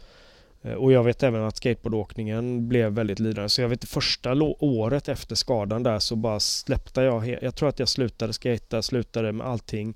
Mm. Köpte tajta Levi's jeans, Dr. Martins och eh, hade liksom eh, pullover Mm. på mig liksom och, och gick Mm. in i fotogrejen och skulle bli någon modefotograf Mhm. snedstreck någonting sånt där. Så att Mm. det, då under en kort, period slutade jag med liksom bara och då, då gick jag väl på fotoskolan i Göteborg om inte jag är ute och cyklar. Eh, Mm. Men sen eh, så kom För, för jag minns också Edge att du hade börjat ta lite snyggare porträttfoton Mm. med Wonder Mm. Mike bland annat från, Precis, eh, vad, vad heter de. Sugar Hill Gang. Precis, precis. Eh, och eh, Framförallt var det ju en resa som har gjort eh, mer eh, intryck på mig än någon annan resa någonsin. Liksom. Och det var ju när jag fick planera en New York-resa med eh, Alexander Åkerlund, eh, eh, Stryver, Stryver mm. eh, Orre och eh, vad heter han nu då? Björn Winberg va? Mm, Björn Winberg. Ja, vi drog ju till New York eh, i typ en vecka 98 mm. Och eh, skulle göra ett reportage till Edge och eh, vi hade fått dedikerat kanske åtta sidor eller något sånt där. Mm. Och det slutade med att vi fick ett reportage på 22 sidor eller vad fan ja. det var. Det var ja. helt sjukt liksom. Det... Ja. Så att, eh, och den resan var ju bara helt, alltså upptäcka New York liksom, mm. World Trade Center, Twin mm. Towers då liksom och, och nej, det, det, var ju så mycket intryck där så att... Och det var, var det första gången du hade varit i USA? Det var första USA-resan för min del ja. också. Och ja. Eh, det hände ju så mycket under den där resan så jag vet inte ens mm. var jag ska börja liksom någonstans. Det var ja. allt ifrån uh, Alex uh, och min upplevelse uppe på World Trade Center med någon italienskt par där som gjorde att vi hittade en hel hög med leg show tidningar på Alex rum när vi skulle checka ut. Jag tror han... Vad? Ja, det var någon, någon, någon, amerikansk tidning med merparten ben. Okay. Kvinnoben då. jag tror han inte kommer att... Vi hade något snack på Street Styles reunion här om det och han var väl, Han väl försökte förneka det här men... Och sen Björn Winbergs liksom, eh, han, han så, köpte ju upp grejer, Timberland boots och allting för alla sina pengar första, första dagen och, mm. och, och vad han, hur han sen hade tänkt lösa sin ekonomi som jag kanske inte ska gå in mm. i detalj på liksom. Men det var, det var sjuk resa liksom. Mm. Vi, och det med, man var ju så naiv då, man bara drog med och skatade långt ut i Queens liksom. Mm. Eh, eh, Gio Moya heter han. Eh, mm. Vilket årtal? 98. 98 och då var väl New York lite mer rough än idag? Det eller? var definitivt rough. Alltså mm. han Gio Moya som uh, drog oss med ut i, till Flushing Queens liksom, Han sa ju det att hade inte ni varit med mig, han var ju dessutom då gammal uh, drogförsäljare då. Mm. Så han sa det, hade ni inte varit med mig här nu så hade ni ju liksom, mm. hade ni ju stått nakna uh, och våldtagna liksom. Det var ju bara, det har inte varit något för av oss liksom. Men nu bara hängde vi ut och, och skatade och liksom hade ju världens bästa resa liksom. Ja. Ja, jag tänker också när du har så dyr utrustning ja, visst. med dig. Det kan inte vara så roligt. Var du nojig då eller tänkte Nej, du inte så mycket? Du vet, jag kommer ihåg någon Münsterresa när vi var och ja. vi hade inte något hotell. Vi sov i sovsäckar utanför uh, skateboard, eller vad säger ja den uh, arenan då. Ja. Och jag hade skateboardutrustningen nere i min sovsäck liksom som jag sov i och vi sov ute, utomhus liksom. Så det, nej men jag har alltid varit helt, alltså peppar peppar men varit helt jävla orädd liksom för min utrustning. Aldrig liksom funderat mm. på det här med att bli bestulen på den och faktiskt eh, mm. tack gode gud inte blivit bestulen på den mm, heller. Mm, aldrig. Nej, det var eh, ett jävla pundare som hade hyrt min, eller som bodde, hans familj hade bott i min pappas lägenhet tidigare. Mm. Och det var just under en mönstertävling som min pappa ringde och frågade varför jag hade tagit hans utrustning. Mm. Eh, hans gamla Pentax-utrustning. Mm. Eh, och det visade sig att det var den här pundan som hade gått in med nyckel och snott hela utrustningen. Mm. Det var ju meningen att det skulle vara min utrustning för jag hade ju ja. den där. Ja. För det var några andra pundare som hade varit i något sammanhang. Eh, mm. och, eh, men jag var ju bortrest och hade min utrustning med sig och då tog de med hans utrustning utan att veta om det istället. Mm. mm. Så att, eh, men eh, mer än så har det inte varit. Mm. Så du är aldrig rädd även idag när du, men du kanske inte är så mycket i rough områdena idag? Vi kan komma in på det senare vad du plåtar ja, mest men... Ja, ja, nej jag har inte... Jag har bra försäkring på grejerna och mm. försöker vara lite eftertänksam liksom. Men ibland kan man ju inte... Mm. Men det är väl också, man går ju miste om så många bilder om man ska gå runt och vara rädd hela precis, tiden. Precis. I, inte, inte bara att, att de ska bli stulna utan också att saker kan ju gå sönder. Mm. Mm. Jag bara relaterar själv. Jag menar jag ska ju till Rio nu i december. Jag är så sjukt sugen på att fota. Men man vet ju också, det är ju inte en av de minst kriminella ställena om man säger så. Jag, var, jag har varit där också men jag tog med mig någon billig kompaktkamera liksom som jag, ja. som jag kände att liksom den här kan jag bli av med och så hade jag två minneskort med mig som jag hela tiden bytte med under dagen så att jag hade ett minneskort gömt i en, en ficka liksom om det var någonting som jag kände ja. att wow det här var mer då tog jag ut det minneskortet och så stoppade jag det andra minneskortet. Så att man hela tiden tänker efter, tänkte efter lite. Ja, precis. Så li, lite säkerhetstänk har du ändå? Ja, i... men det ligger väl, eh, jag menar, jag var på någon båt någonstans i Malaysia som eh, under ett åskoväder var typ på väg att liksom börja sjunka. Oj, ja. Eh, och, eh, och eh, det första jag gjorde var liksom att se till att, eh, att minneskortet hamnade inplastat Ja. eh, ordentligt Ja. innan, innan Ja. nu, det gick det ju bra liksom. Men Ja. jo absolut, det, det, sånt tänker man väl på fast Ja. Är Men bara- då kanske det är också att du inte är rädd om dig själv och din utrustning utan mer bilderna. Precis, Låter det så? precis. Ja. Så har det väl varit. Ja. Eh, men nu hoppade vi lite. Ja. Eh, men där, snowboard, du skadade dig och sen Ja, och bestämde du dig för att inte hålla på så mycket med brädgrejerna. Men, Men, sen, sen så... kom jag tillbaka till det. Och så flyttade jag upp till Stockholm Mm. eh, 99 men Mm. då- Och då, då hade du varit på den här New York-resan men du Mm. var också i USA senare. ja på absolut. fansportsresor och sånt eller? Precis och jag tror väl att 98 var min första eh, LA-resa.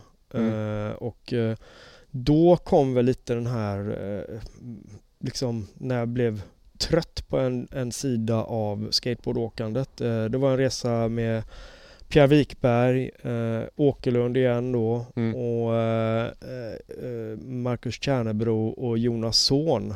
Mm. Och vi hade varit nere på ASR-mässan i Long Beach eh, Mm. och sen hyrde jag en, en, eh, en Chevrolet Astro. Mm. Även detta för Edge då för att vi skulle göra reportage. Mm. Eh, och vi drog dit. Eh, och eh, alltså eh, det känns ju fel att nämna namn men eh, en, av personerna då, då Mm. på, mäss, eh, på, på i det här crewet hade ju liksom sett de nya ES-dojorna eh, på mässan och eh, bestämde liksom sig för att bara för att inte vi fick komma förbi eh, vad heter de, Soultech och hämta de nya dojorna då för Mm. att det var en massa andra proffs som var inbokade som stod Mm. högre i rang då. Så, eh, eh, så han, vi kunde aldrig komma förbi dem och hämta nya dojor till honom. Mm. Och bara därför så vägrade han att skata under i stort sett en hel vecka. Så fick inte en enda bild på den här personen Mm. under en hel vecka i Los Angeles där vi var runt på alla de coola ställena, de bästa ställena liksom. Mm. Inte en enda bild på honom. Eh, vänta, vad hette han nu då från, eh, från Norrland? Eh, ja, det finns en del åkare. Ja men gud. Han- var ju alltid skata så jävla mycket. Men gud vad hette han? Ylitalo eller? Ja precis, Aha. Stefan var ju med Ja, också. Han skejtade ju som fan under den veckan. Och Ja. han, han, han var ju så jävla bra liksom. Vi fick ju hur mycket bilder som helst på honom. Alex såklart också. Så. Men eh, Nu blir det snart utslutningsmetoden. det var två andra personer varav en var väldigt mycket inte skejtade under den veckan. Men eh, ja, det... Och då, då började jag liksom lite tröttna på den här grejen att fan nu är vi i Los Angeles, det är klarblå himmel Mm. och sol och vi är i de bästa kvarteren och coolaste skateboarden och det är någon som väljer att inte skata bara för att inte ha senaste dojorna liksom. Det blev Mm. bara sådär, För det var inte sådär att man körde för ett märke och, och sen slutade och så hade inte nya märket skor Nej. utan det Nej, var nej. just modellen. ja ja, Ja. det var ju senaste generationen bara. Och då på något sätt så eh, det, det var liksom början till slutet för mig för skateboardplåtning liksom. Mm. För då, då började jag successivt efter det liksom plåta snowboard mer och mer för Mm. att snowboardåkare har aldrig varit på det sättet. De har inte varit diver liksom utan det är sådär, det spelar ingen roll hur jävla bakis Mm, eller vad fan du är, vilken utrustning. Har du dumpat och är klarblå himmel och sol Mm. dagen efter så är du ute och gör din skit Och, liksom. och som jag har förstått det så är de mer inne på, för att de får ju mer, mer genom fotobonusen att de har koll på, men jag ska ha de här kläderna, jag ska inte... Ja men de vet nog Eller också. fråga kanske Jag tror också. att det handlar mer om att man är någonstans och väder eh, förutsättningarna är så svåra att, eh, att eh, avgöra och det är så jädra dyra resor också. Mm. En skateboardåkare liksom, drar till Los Angeles kan man bo på någon så jävla soffa liksom och, Mm. och, och dricka lite bärs på dagen och bli hög eh, och liksom du vet det, det, det, en, det är punklivsstilen, liksom, livsstilen Mm. som, som återigen då för min del har aldrig, har aldrig passat mig riktigt liksom. Mm. Jag, jag är mer seriös och vill få saker och ting gjort liksom. Men hur tror du om det, om, om det inte hade varit så här, eller det kanske kunde ha varit så här, men att du hade fortsatt, tror du hade kunnat jobba mer för de Transworld och de här. Absolut, jag menar jag eh, plåtade ju för uh, de amerikanska och framförallt jättemycket för de stora europeiska snowboardtidningarna. Det, ja, men jag, tänkte på skateboardtidningarna. Ja, nej men jag släppte ju lite den. Jag, jag hade mm. lite, liksom lite skateboardbilder i de europeiska mm. skateboardtidningarna uh, men framförallt de svenska liksom och det var där mm. jag men, men var det ett mål från början med om vi backar några år tidigare? Det var det nog men jag, återigen det var liksom en, en eh, ekonomi som inte fanns i, eh, i skateboardplåtning mm. på det sättet och, och mm. det... Du var kanske lite för tidig? För lite hade för du, tidig. Hade du stått ut ett par år till så hade det funnits jo, mer. Jo, men det också som skedde var att eh, jag vet att Jesper kom ju in och började plåta väldigt mm, mycket. Jesper Nilsson. Och hängde sjukt mycket med Magnus och, och det gänget och bytte, de bytte ut mig mot Jesper då liksom. Mm. Och Jesper hade väl körkort också vilket jag inte hade under den tidiga perioden. Mm. Um, vilket gjorde också att jag inte kunde ha en bil och dra runt och liksom göra, mm. göra det som skulle göras liksom. Och då då blev det väldigt lidande liksom. Det, mm. jag, sakta men säkert så liksom byttes man ut mot någon annan och, mm. och konkurrensen eh, mm. blev hårdare och, och, och så återigen det här att det, det blev för dyrt liksom att hålla på. Mm. Och jag har hört också, också om One-Off hade ju ett hus också. Att du mm. var med där och tröttnade lite, eller stämmer det? Mm. Att det också bidrog?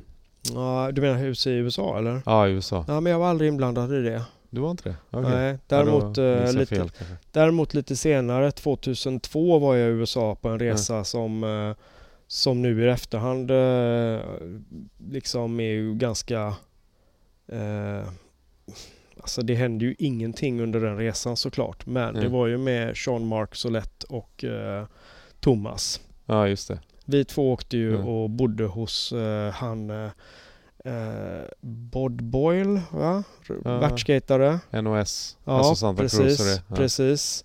Bodde ju hemma hos honom eh, mm. under två veckors tid eller någonting sånt där. Mm. Eh, och det var en skitrolig resa på alla sätt och vis och jag fick grymma bilder på Janis eh, mm. för hans intervju till Edge som vi gjorde och de, de bilderna florerar nog ut i... Eh, Edge? Edge ja. 2002. Är det för tidigt? Är det, är Edge eh, gick ju i graven samtidigt som som fanns bort. Okay. 99. Ja. Det var ju Spray som köpte upp alla har jag för mig. Precis. Ja, jag har för mig att, men då kanske det var 99 då. Mm. Ja, det kanske var en hel del. Ja, jag har lite dåligt, eh, men jag vet att de bilderna användes till Edge tror jag, till en intervju med honom. Uh, och även de bilderna gick nog utomlands också tror jag. Ja. Men uh, det var en skitrolig resa och för min del så betydde det mycket bara för att jag hade fått i uppdrag att uh, göra en testfotografering för Saab så att jag hade förlorat en Saab 9-3 där, mm. Aero, som vi skulle ha och, och, och mm. jag hade ingen körkort då. Mm. och då skulle Thomas köra den där bilen under hela, mm.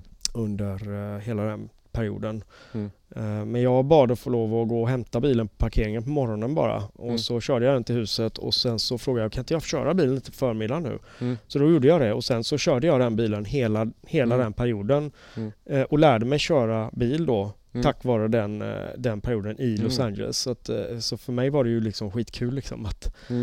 Uh, men om du hade krockat och Ja, då försäkring. jag inte Men du vet man hade ju inte... Nej, vet. Man tänkte inte så långt liksom. Men visst, absolut. Nej, det hade ju varit katastrof i sådana fall. Men då, då var du lite inne på att fota bilar med Saab? Var det nej, första uppdraget? Nej, ja, då hade inte jag, eh, jag, jag för det till, till, saken hör att det blev liksom aldrig några bra bilder på den där bilen. För att mm. jag ville bara plåta skate och, mm. och så under hela veckan. Så vi, det liksom blev så att, eh, att jag sköt fram det där att jag skulle plåta den dagen efter och så dagen efter och dagen mm. efter och sen var det sista dagen och då hade jag fortfarande inte plåtat några ja. bilder. Vadå, så att Saab sponsrade lite? De resan? lånade bara ut bilen. De, ah, okay. För att få bilder och så fick de inga bilder? Nej, och jag skulle egentligen bara göra det på prov för deras byrå så att det kan man ju känna i efterhand att man brände ett jävla mm. skepp. Mm. Eh, eh, och att man inte gjorde det mer seriöst liksom. Ja. Men eh, så är det. Det är lätt ja. att vara efter, efterklok för saker man inte har gjort eller man ja. har gjort. Absolut. Uh, men där i den vevan så, så ah, du lämnade skateboarden ganska mycket helt? Ja, blev, det sakta men säkert liksom blev det att gå över till snowboard istället vilket mm. uh, liksom på alla sätt passade mig bättre liksom. Ja, och gav kanske lite mer cash? mer cash, mer seriöst eh, beteende och det var ju liksom precis i övergången med eh, analoga till digitala kameror. Jag vet att Mm. jag hade någon kollega som bara, men herregud du är inte klok. Så bara börja plåta med digitalkamera i vintermiljö. Det kommer ju aldrig gå. Batterierna kommer ju dö med en Mm. gång liksom. Och det var ju faktiskt tvärtom. Eh, Mm. De gamla analoga kamerorna kunde få någonting som kallas tuppjuck Mm. och dra igenom hela filmrullen på en, en, ett bräde. Mm. Eh, Medan då digitala kameror har ju liksom aldrig fungerat eh, på det sättet och är snarare Mm. gynnas av lite elektronik och värme i kameran som håller den vid Mm. liv liksom. Så att, Mm. För mig som nästan aldrig har plåtat eh, actionfoto eh, analogt. Mm. Hur, hur stor skillnad blev det sen när du kunde gå över till digitalt? Ja men det blev ju en, en, en enorm skillnad. För till att börja med så, så var det ju liksom en så otrolig fördel för, eh, för oss fotografer. För att från början var det ju liksom tidningarna som satt och hade makten över oss fotografer. Eh, Mm. Framförallt när det var snowboardgrejen då, ska vi inte gå in på det för mycket men då skickade man ju iväg sina 150-200 bästa bilder då liksom till en tidning och så satt de och höll på dem innan de hade valt ut vilka de skulle använda den säsongen. Och sen så kanske de skickade tillbaka det men troligtvis jävligt sent och, och skulle Mm. du försöka sälja de bilderna till någon annan och Mm. när man väl då kom in i det digitala så var det ju fantastiskt då. Då eh, kunde du skicka bilderna till alla. Eh, Men det var väl liksom, och det, det var ju en säsong där som tidningarna var helt överrumplade eh, och inte var med på det och jag vet ju att det var ju där det på något sätt snavade den gången när man liksom tit- tar Mm. fram en tidning och, och liksom omslaget är min bild och sen så Mm. öppnar du och så är annonsen Mm. Första annonsen är samma bild för något märke för Mm. att då har inte kommunikationen gått fram och så har liksom, och det var ju inte uppskattat såklart. Det var ju Mm. det var liksom på något sätt efter det så skulle ju tidningarna försöka ta tillbaka makten över fotograferna. Mm. Eh, och de skulle ha råfiler och allt vad det var liksom. Och det var, men råfiler? Du kan ju kopiera ändå eller? precis, ja ja. Nej men det är, det är liksom De skulle ha minneskortet direkt eller ungefär nästan. plastpåse Ja, ja, förseglad. men, precis. Ja. Eh, så att eh, Men jag tänkte rent personligen, eh, det måste ju också gjort att det är så mycket enklare att experimentera och testa saker som man kanske inte vill testa med film. absolut. Och det, det, det är på, Ble- gott, på ble- gott och ja. ont. för Blev du bättre fotograf tyckte du det här ett tag när du fick Fra- testa mer? Framförallt kunde man väl få åkarna att spara på kroppen lite för att man visste när bilden satt. Tidigare så var man ju alltid tvungen att ta fler rutor för Ja, att veta om bilden. Och jag menar i början var det handlade ju väldigt mycket om också liksom när man plåtar skateboarder så, så Mm. är det väl fortfarande att det, inte, det var ju långt ifrån Mm. de gångerna tricket satte som det var den bilden man faktiskt använde liksom. Mm.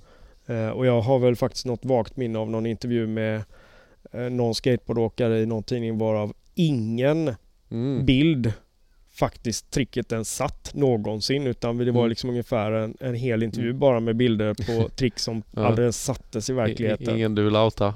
Ja, nej. Nej, vi låter Ingen det vara. ingen namnklämda. Jag vet att Martin Ottosson outat sig själv om någon bild. Ja, Men jag vet inte om det var du som Nå, fotade det den. jag inte. Nej, det var nog, vad heter Det- Alex Klun kanske. ja. Ja.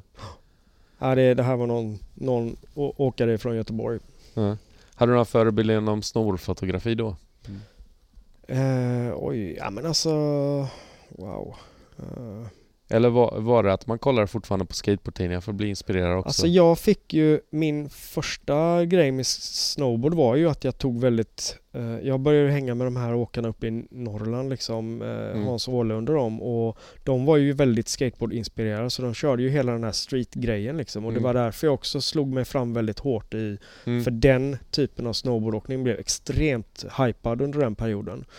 Så jag hängde ju hur mycket som helst med dem och vilket gjorde att jag snabbt fick ett ganska hett namn i snowboardsvängen liksom. Så Mm. jag hade ju omslag på eh, mycket tidningar och, Ja.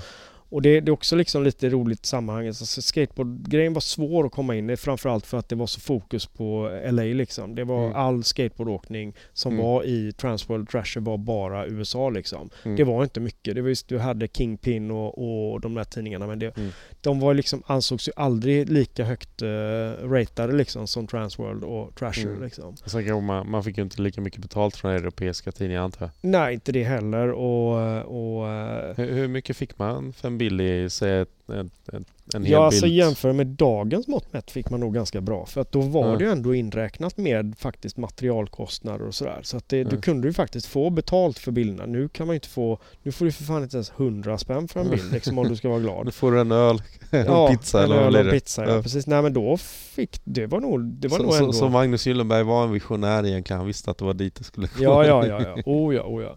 Nej men alltså eh, Den gamla tiden, eh, eh, vad var vi nu? Mm, nu tappade jag mig lite. Mm. Eh, Nej men Kingpin och säg jo men just det, tidigt precis. 2000. Då var det svårt, svårt som svensk fotograf att eh, slå sig fram med svenska åkare för att de var inte högt, eh, lika högt klassade som amerikanska åkare. Mm. Det var därför alla amer- svenska åkare hängde i, i, eh, i Kalifornien på vintrarna. Liksom. Så, Mm. så var det ju. Mm. Men, och det kanske i, i efterhand borde väl jag också gjort det. Jag borde väl ha hängt där också mer och, och i längre Mm. perioder. Då kanske man hade fått den där grejen att Mm. hända. Ja, liksom. lära känna de här amerikanska proffsen och börja Precis, hänga och ta precis. bilder för dem. Kanske hooka upp med några företag och... Exakt. Mm. Men det gjorde jag inte. Men med snowboardsvängen då, tack vare detta, så kunde jag ju faktiskt under en period gå in eh, på en tidningsaffär vart som helst faktiskt i världen Mm. och ta en snowboardtidning på, någon, på hyllan liksom och, Mm. och faktiskt hitta bilder i tidningen. Mm. Oavsett det var någon japansk eller australiensisk eller Mm. you name it liksom så, så hade jag bilder med i de tidningarna. Så Mm. då fick jag ju ett namn Mm. tack vare det ordentligt som sträckte sig utanför Sveriges gränser. Och jag vet att eh, jag tänkte lite på det som jag berättade att du hade plåtat Wonder Mike i Sugar Hill och Mm. andra sådana kändisar. Var Mm. det någon karriär som du tänkte där med mer porträttfotografering också eller? Lifestyle skulle jag kalla eh, Mm. och eh, tack vare liksom skateboardscenen och allt eh, så kom jag i kontakt med Martin Westerstrand som eh, hade numera återförenade rockgruppen Lok. Just som, eh, Och, och, och vann inte han juniorerna eller kom tvåa eller någonting i Partille 89? Kan nog varit så. Eller var det någon Mycket annan i möjligt. Lok? Nej men det är nog Martin, Martin, Martin kom väl därifrån också. Så Ja. att eh, nu ska inte jag säga alldeles för mycket här men absolut. Han Mm. skejtade ju liksom och var en, väl, en, en figur liksom. Och jag blev ju Loks hovfotograf Mm. eh, tillsammans med en annan kille som faktiskt är här på kontoret, Marcus Castro Johansson som Mm. är filmare som gjorde deras första film, Lok, eh, eller video, Lok står när de andra faller. Mm. Och jag blev liksom, man hängde ju med där och jag fixade respons till eh, Martin på Circa-dojor via Fredrik Abrahamsson och, eh, Mm. och vad heter han? Aktiv... Eh, ja men... Eh, Jag vet inte exakt. Brian? Brian, Ja, precis. Exakt. Ja. Eh, Så vi, vi var ju liksom alltid runt och jag var ju med uppe liksom på scenen på, eh, på Hultsfred liksom och var nästan en del av bandet. Så Alltså det var ju Ja. sådana jävla sköna perioder liksom. Ja. Så att då blev ju, och det var ju också, ja men det var ju lifestyle-grejen. Man kom in i fotoskolan och, och började Mm. jobba med, med den delen av foto liksom. Men det var ju krävdes, det var ju ofta, det skulle ju alltid plåtas porträttbilder på alla skater och sånt Ja, också det. i intervjuerna och Ja. sådär så att Och, och sen startades ju Transition också 2003 kom väl första numret ut tror jag. Just det. Precis. Av Pelle igen. Ja just det, exakt ja. Precis. Och då Och då fotade var du väl också ja, en ja. del för dem. Oh ja, oh Och, ja. och du fotade för Slits också. Ja men det var ju just tack vare Martin där, Martin Mm. Westerstrand. För att han, eh, och det var ju också det som var starten för det jag håller på med nu då, bilfotografi. Mm. Eh, för att Martin frågade mig om jag kunde plåta en bil för honom. För han hade precis fått tjänsten som Slits motoraktör. Mm. Och han bodde i Göteborg som mig och, och tyckte det var trist att behöva åka upp till Stockholm hela tiden för att plåta med någon fotograf som han dessutom inte tyckte var bra då. Mm. Eh, Så att han hade med någon bil nere i eh, Göteborg. Eller vi plåtade någon bil bara för skoj skulle hans BMW Z, eh, Z3 Mm. MQP som vi skickade till Slits och de blev äldre och lågor och tyckte det såg skitbra ut. Mm. Och då började jag plåta. Men helt oberoende egentligen av vad min farsa hade gjort liksom med alla Mm. bilböcker och, och grejer jag hade varit med. Mm. Så att, eh, Så det var ingenting som hade med din pappa att göra? Att Nej, du halkade in inte. i det? nej, för att jag plåtade bilar med en helt annan stil än vad han höll på med. Jag Mm. körde med blixtar och, och liksom nästan lite så här skateboardgrejen med bilarna. Inte, Mm. inte fart på samma sätt men med teknik liksom. Och eh, min farsa körde mer klassiskt liksom. Mm. Klassiskt bilfoto. Mm. Eh, Utan blixtar? Ja, ja, ja. Oh, ja. Mm.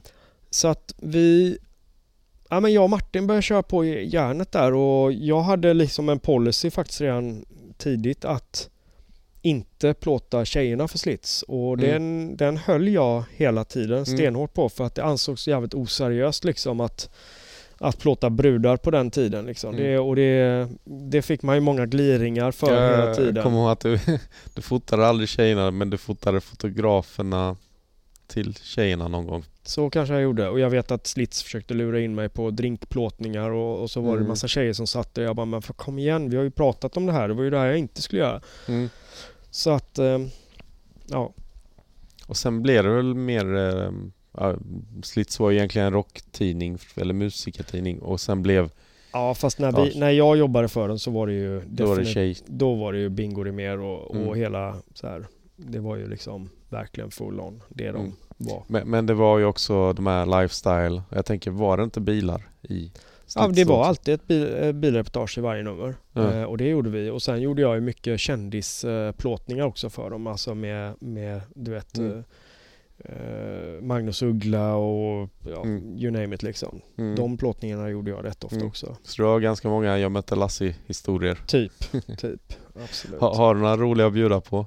Mm. Ja, hur, men hur är det att fota en Per, kändis? per, per Morberg var ju rolig när vi plåtade Ja, honom. min, min gamla judolärare för övrigt. Ja, du ser. Ja. Eh, nej, men han eh, kom ju och var ju så här i vanlig ordning dryg som ett svin liksom. Och, Ja. och det var någon stackars stylist där som hade plockat in de absolut senaste kläderna från eh, Boss och alla märken. Och, Mm.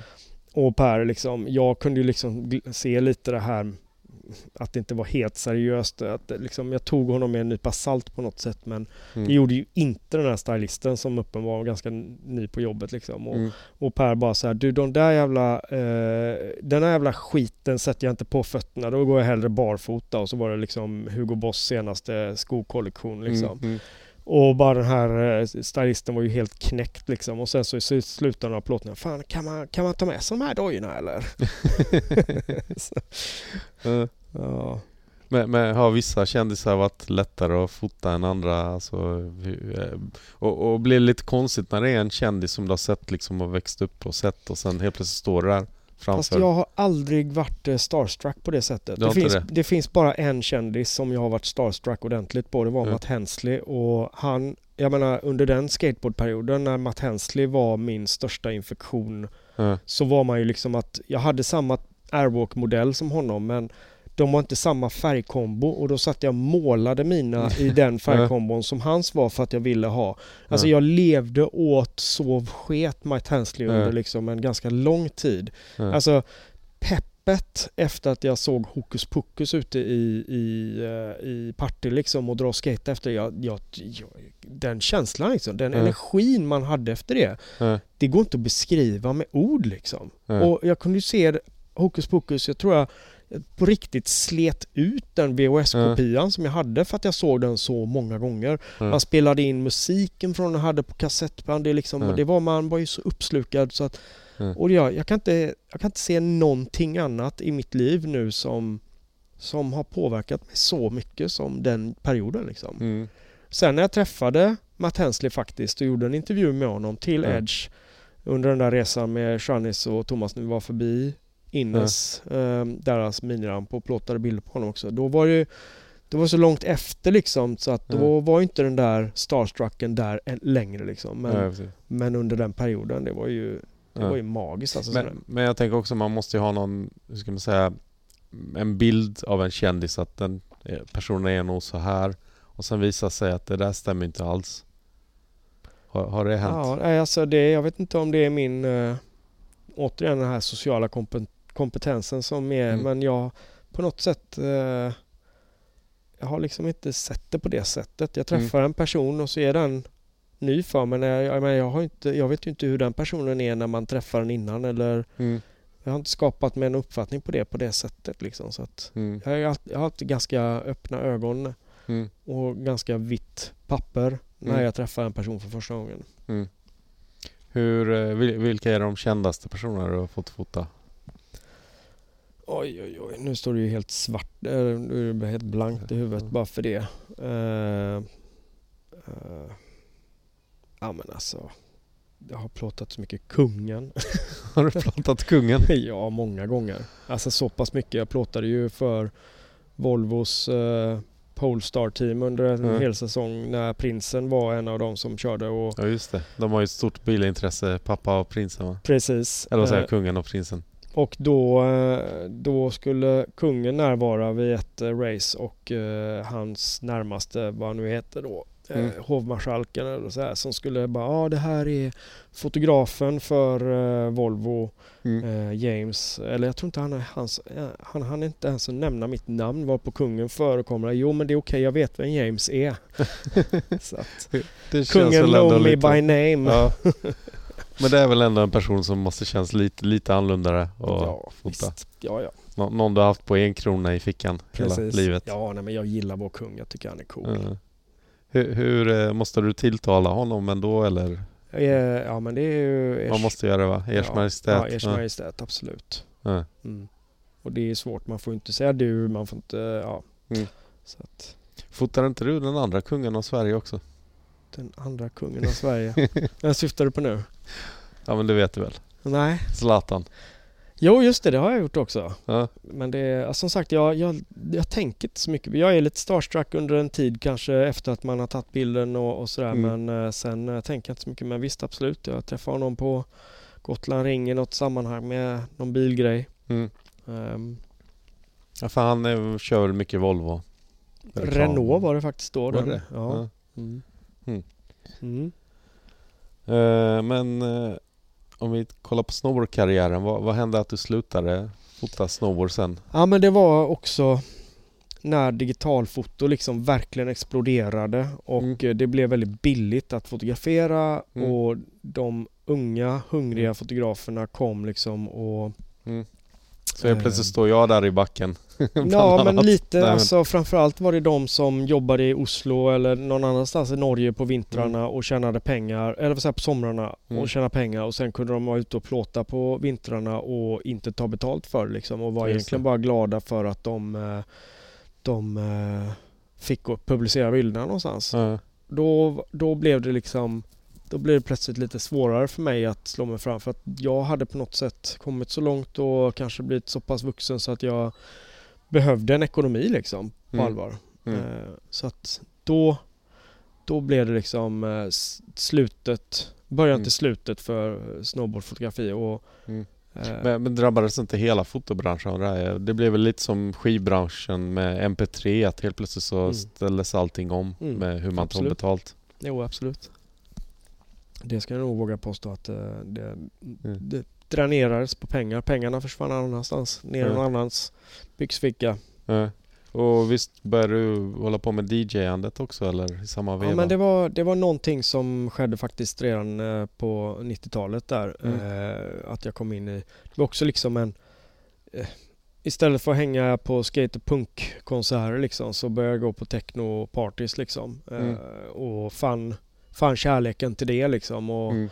och ja, i och med det började jag spela skivor och, och samla på vinylskivor och sådär. Så att det, Mm. det har liksom varit med ända sedan dess liksom. Mm. Jag tänkte bara att du försökte göra det lite som en karriär. Att... Ja, och jag kan väl, nu ska jag inte sitta och säga för mycket liksom, men, eh, men det var inte många som höll på med den grejen innan och det var inte många inom Framförallt, jag tror inte, jag fick aldrig något gehör för min technomusik i eh, skateboardsvängen men snowboardsvängen så var det många som nappade på den. Jag menar Mm. min spelning där på något, eh, eh, någon eh, Volcom Family Gathering liksom som Oskar Mm. Axede var, hade plockat in mig Mm. för vi hängde mycket på festerna i Mm. Göteborg och sådär. Och det var nog lite starten för en, en liksom eh, en eh, acceptans bland och liksom en, en, en uppskattning Mm. eh, bland snowboardgänget för technomusik liksom. Mm. Ja, för jag för mig jag såg dig spela någon gång på någon snowboardgrej Ja. här på Münchenbryggeriet. om jag inte minns helt precis, fel. precis. Så att... eh, Men är det någon, någon grej du håller på med än idag? Absolut, jag köper Ja. for- fortfarande skivor och, och Ja. spelar in mina mixar. Eller? Ja, nej, jag tänkte tar du spelningar också som... Det tar jag absolut. Nu var det lite tag sedan för att det har hänt andra saker men det, det, det är en, en, en spelning som kommer upp här alldeles snart så att det, Ja, alltså du håller på. Ja. oh ja. Eh, men, Men det då- var ju, och det, och för också nämna att det var ju liksom på något sätt en, en sak som skedde på grund av att man blev så digital i allt annat. Så, Mm. så vill jag liksom, jag menar det att jag fortfarande spelar vinylskivor liksom har ju med det att jag gillar det analoga Mm. momentet i det. Mm. Eh, Jag har aldrig fäst, blivit fäst vid det, det digitala. Men du är inte lika när det gäller foto att du gillar analogt ibland? Nej, för mig var det väldigt lätt att ställa om sig för att jag tyckte Ja. inte det var kul att spendera nätter och dagar i ett mörkrum liksom med vätskor och grejer. Så att Mm. för mig var det väldigt, äh, jag gick, in, jag gick över väldigt snabbt till äh, Ja. digitalfoto. Och det är ingenting du har liksom längtat någonsin tillbaka till Absolut och stå med en. Hasselblad Nej. eller någonting Äh, sånt? Nej, alltså möjligtvis i digitalt utförande men absolut inte i analogt. Nej, nej, Ja. nej, nej, inte min grej. Ja.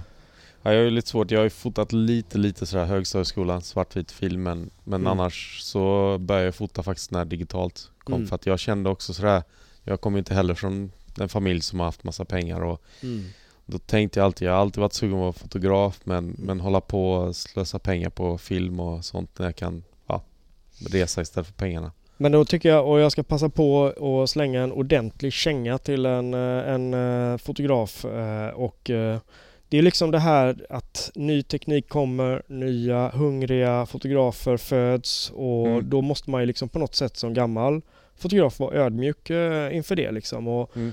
Eh, den här resan i New York då 98, då plåtade jag analogt liksom. Mm. Och med, med mina slavblixtar, det var fisheye, det var liksom så här ändå. Det Mm. var ju ny teknik då.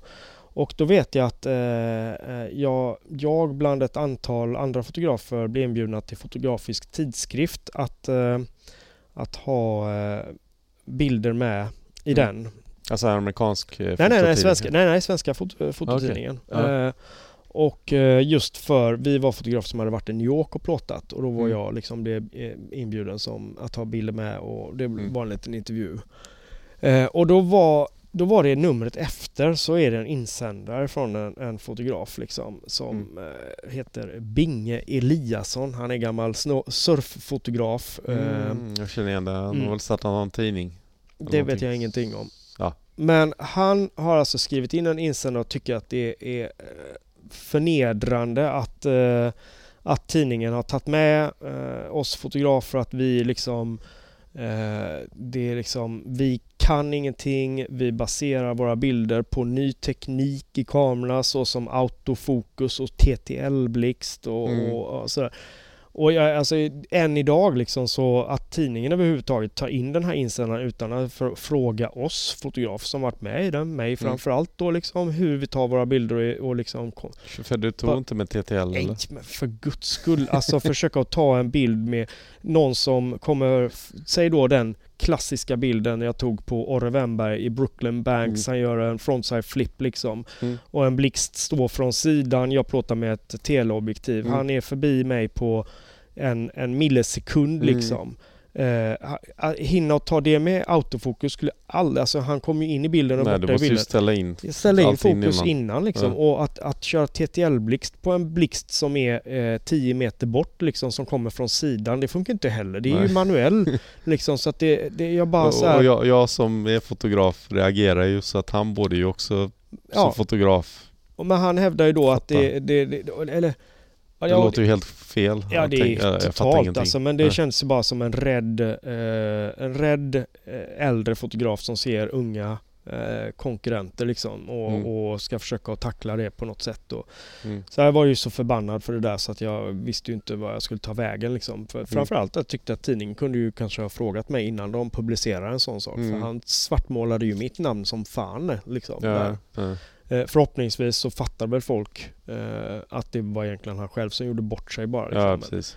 men ja, men, eh, så att jag har försökt att vara liksom ödmjuk mot eh, yngre fotografer även fast jag på något sätt inte alltid har så lust att dela med mig av mina, Mm. mina tekniska eh, Mm. specialiteter alltid Mm. liksom. Men Jag vet att du var väldigt välkomnande mot mig när jag dök upp där 2004 tror jag på någon snowboardtävling i Norge. Men självklart. å andra sidan så har vi ju känt varandra sedan tidigare. Mm. Nej men eh, självklart. Det är så, så fort man är, är man schysst mot mig så schysst mot, eh, så är jag Mm. schysst tillbaka och det, det är inga konstigheter.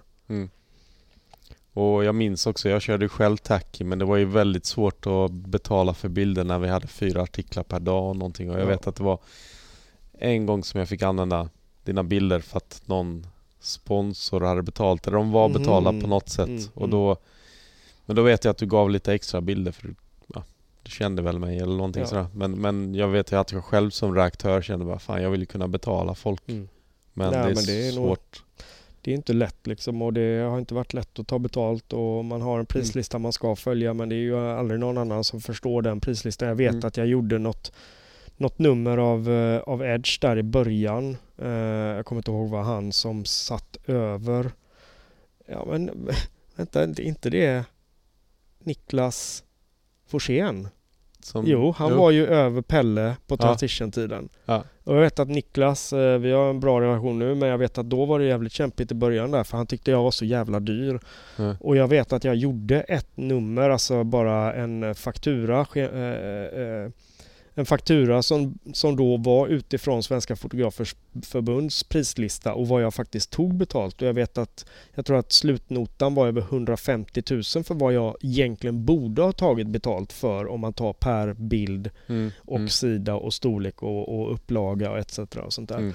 Och så gjorde jag då den fakturan som jag faktiskt tog betalt. Och jag vet att efter det sa han ingenting mer. Mm. För då insåg han att jag var jävligt billig jämfört med vad Mm, Vad- mm. min mamma egentligen borde ha tagit betalt. Men Mm. självklart, ja, så är det. Men sen så kom ju också som du sa alla de här fotograferna som inte tog betalt.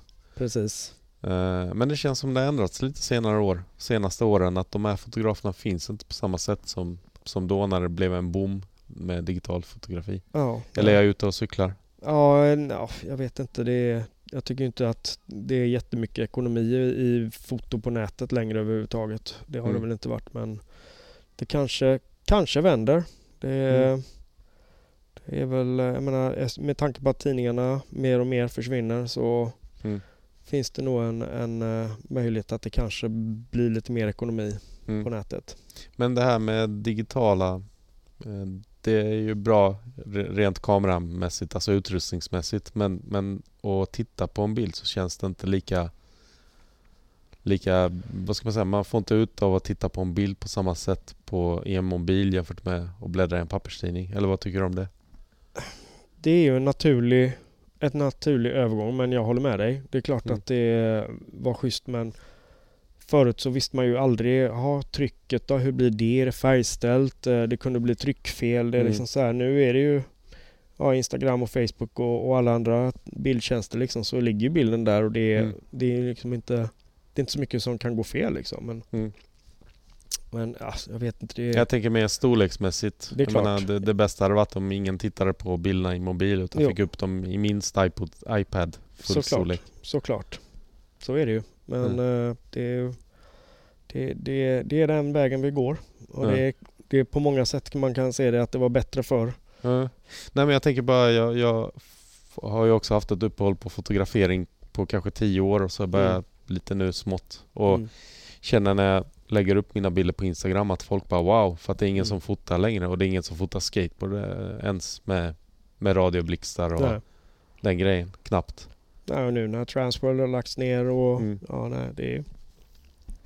Nej men jag menar det, det får ju mig att glänsa kanske mer än vad jag kanske förtjänar jämfört med innan. För ah, nu, du nu förtjänar det Dennis. ja, tack. Ska du inte Nej, men, men förstår du vad jag menar? Att jag sticker ju ut mycket mer nu Mm. för att jag är den enda känns det som fotar skate i Ja, Sverige. Nästan. Boone då? Kör inte han fortfarande? Jo, han kör ju också men han har ju också sådär problem med var ska man lägga bilderna? Nej. Mm. Det börjar gå tillbaka till det där Mm. jag i början när jag inte visste vad man skulle göra med bilderna. Mm.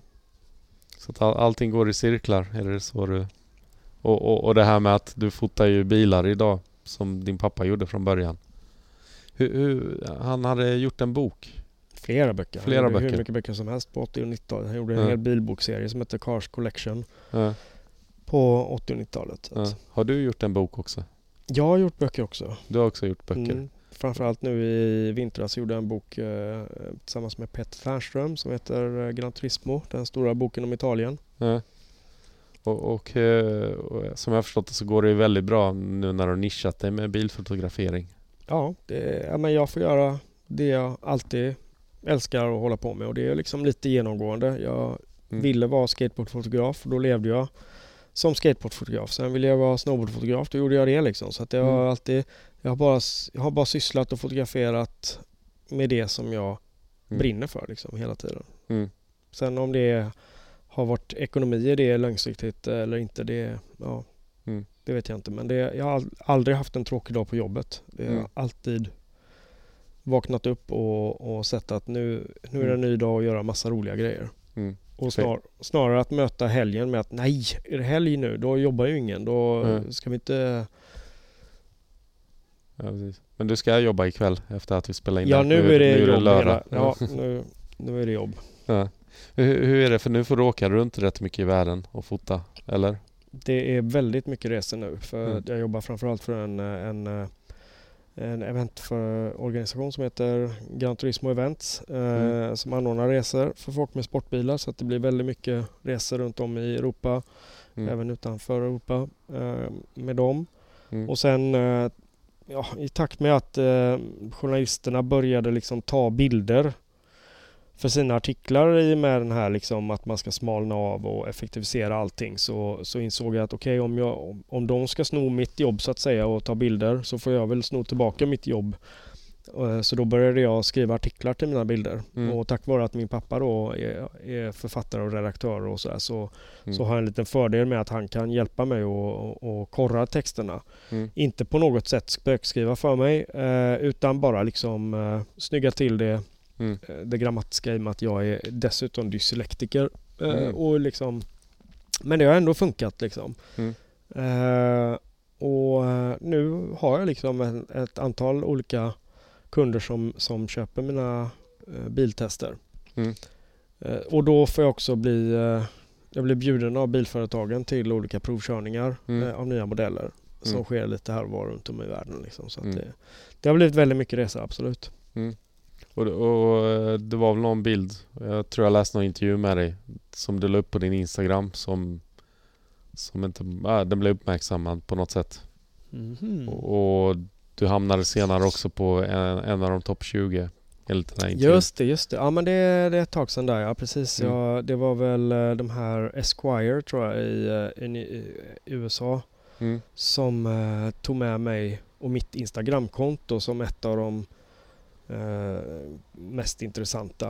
Eh, vilket gjorde att det poppade. Men det är, det, är- det är ett bra tag sedan nu. Men Instagram var också en sån här Alltså bilfoto är ju så himla... Alltså om man jämför den här perioden under snowboardtiden när man kunde gå in i en tidningsaffär någonstans. Alltså det är, snowboardkulturen är så smal och liten i jämförelse med bil, bilkulturen. Så då blir det på något sätt nytt, på nytt att det var svårt att nå ut i resten av världen. Jag tror att rent krasst så slutade jag nog med snowboardfotning lite fel tid. Ehm, jag menar om man tittar på Daniel Blom och Vincent Skoglund och så här som fortsatte och bara Mm. Framförallt Daniel nu liksom som har en jädra reklamfotokarriär Mm. eh, och gör liksom stora, jättestora eh, jobb för bilmärken etc. Mm. Eh, jag tror att hade jag fortsatt lite med den här snowboardplåtningen och den typen av actionsport så Mm. hade det nog gynnat mig. Men jag, jag tröttnar så snabbt på saker och ting och Mm. växlar väldigt snabbt. Men jag menar sista plåtningen jag gjorde liksom eh, i det temat var eh, en, en väldigt stor kampanj för klockmärket Sunto. Mm. Eh, och eh, vi, det var liksom fem arbetsdagar som drog in en kvarts miljon. Och det, det på något sätt, hade man fortsatt med, med det så hade man nog kommit längre in i reklamsvängen liksom. Men Mm. då slutade jag eh, och plåtade mer Mm. redaktionella artiklar eh, för olika tidningar. Mm. Eh, och då är, du inte, då är du inte där i det, Mm. den sfären med reklambranschen liksom. Mm. Jag bara tänker parallellen till skateboard. Skateboard utvecklades ju otroligt mycket under de åren som från att du och jag började åka skateboard där mitt om 80-talet och sen se hur det bara formades alla de här. Det var ju ny, alltså skateboard känns så nytt varje år. Ja visst. Det var ju nya kläder, nya skor. Ja, alltså Liksom en bräda var ju omodern efter en månad. Mm. Det är alltså så mycket modeller som Mm. gavs ut då hela tiden och det Mm. var nya trick varenda Mm. månad. Och, Och, och jag tänker det här formade väl förmodligen, jag menar från att vi var 10 eller vad det var, 9-10 och börja och sen hela tonårsuppväxten där tills vi blev vuxna. Mm. Att det ändras nytt nytt. Blir det inte lite att det känns så konstigt att stanna kvar på samma ställe när man är så van vid Mm. Jo, där? säkert. Och, och jag antar också att du har tagit med dig mycket från grunderna av skateboardfotografering in i allt annat du har gjort. Ja, jag antar bil. det. Jag antar det. Och att du sticker ut lite mer med just bilfotograferingen på det sättet. Ja, troligen. Hopp- Förhoppningsvis. jag, har, jag har svårt att svara för det själv men det är det... eh, Nej jag tänkte just på radiostyrda blixtar kändes som att det var ju väldigt mycket och sen, ja, du kanske inte Precis. fisha, fisha i så mycket med bilar nej, eller? nej, men, men, absolut. men, men det var ju någonting som ja, men jag, jag, jag, vet när man ställde frågan på forumet på fotosidan Eller någon ställde frågan, inte jag men vad, kan man få tag i eller vad ska man för fisha i? Så fick man ju oftast tio kommentarer från Vad ska man säga, de här äldre fotograferna Varför ska du ha ett fisheye för? Du är helt dum i huvudet. Mm, mm. Nej men jag har ju försökt att även vara tekniskt hungrig och, och nytänkande även där och har kommit Mm. på lite egen teknik för bilfoto då som, eh, som har gjort att jag kanske har, har kommit men det, längre än, än, än andra. Men det, alltså framförallt också för att jag har alltid jobbat själv, väldigt sällan med assistent Mm. och eh, då redaktionellt så att det liksom har varit tvungen att göras för en väldigt billig summa liksom. Alltså hade man gjort reklamplåtning för ett bilmärke Mm. så hade man ju aldrig jobbat med den tekniken jag gör. Det är ju det är liksom eh, jag menar jag gjorde en plåtning på fotomässan för ett fotoföretag och vi hade en, en Audi ståendes där och jag skulle liksom vara fotografen för att promota deras produkter under den här mässan och, och Mm. hade ett möte med dem. Ah, vilka blixtar jobbar du med och vilken eh, superduper face one kamera eller och så var det något Mm. annat och, och jag bara nej men jag jobbar med en Canon kamera. Mm. Jaha och bara vilka blixtar? Ja men jag jobbar med en handhållen Canon-blixt. Och de bara men alltså och så var det bara, vilken eh, jättespeciell eh, eh, kalibrerbar skärm jobbar du med? Jag bara nej jag har någon Apple-skärm. och de bara okej hur ska vi lösa det här då? Eh, för då var det liksom så att jag jobbade på ett helt annat sätt än, än Mm. liksom, för att jag hade gjort en, en, en, liksom en slimmad eh, Mm. utrustning liksom. Men vi löste det ju på ett sätt att jag liksom lämnade över lite äh, frågorna till honom då som promotade utrustningen medan jag liksom gjorde själva plåtningen på ett, ett lite simplare sätt liksom. Mm. Men jag kunde fortfarande visa upp produkterna liksom. Mm.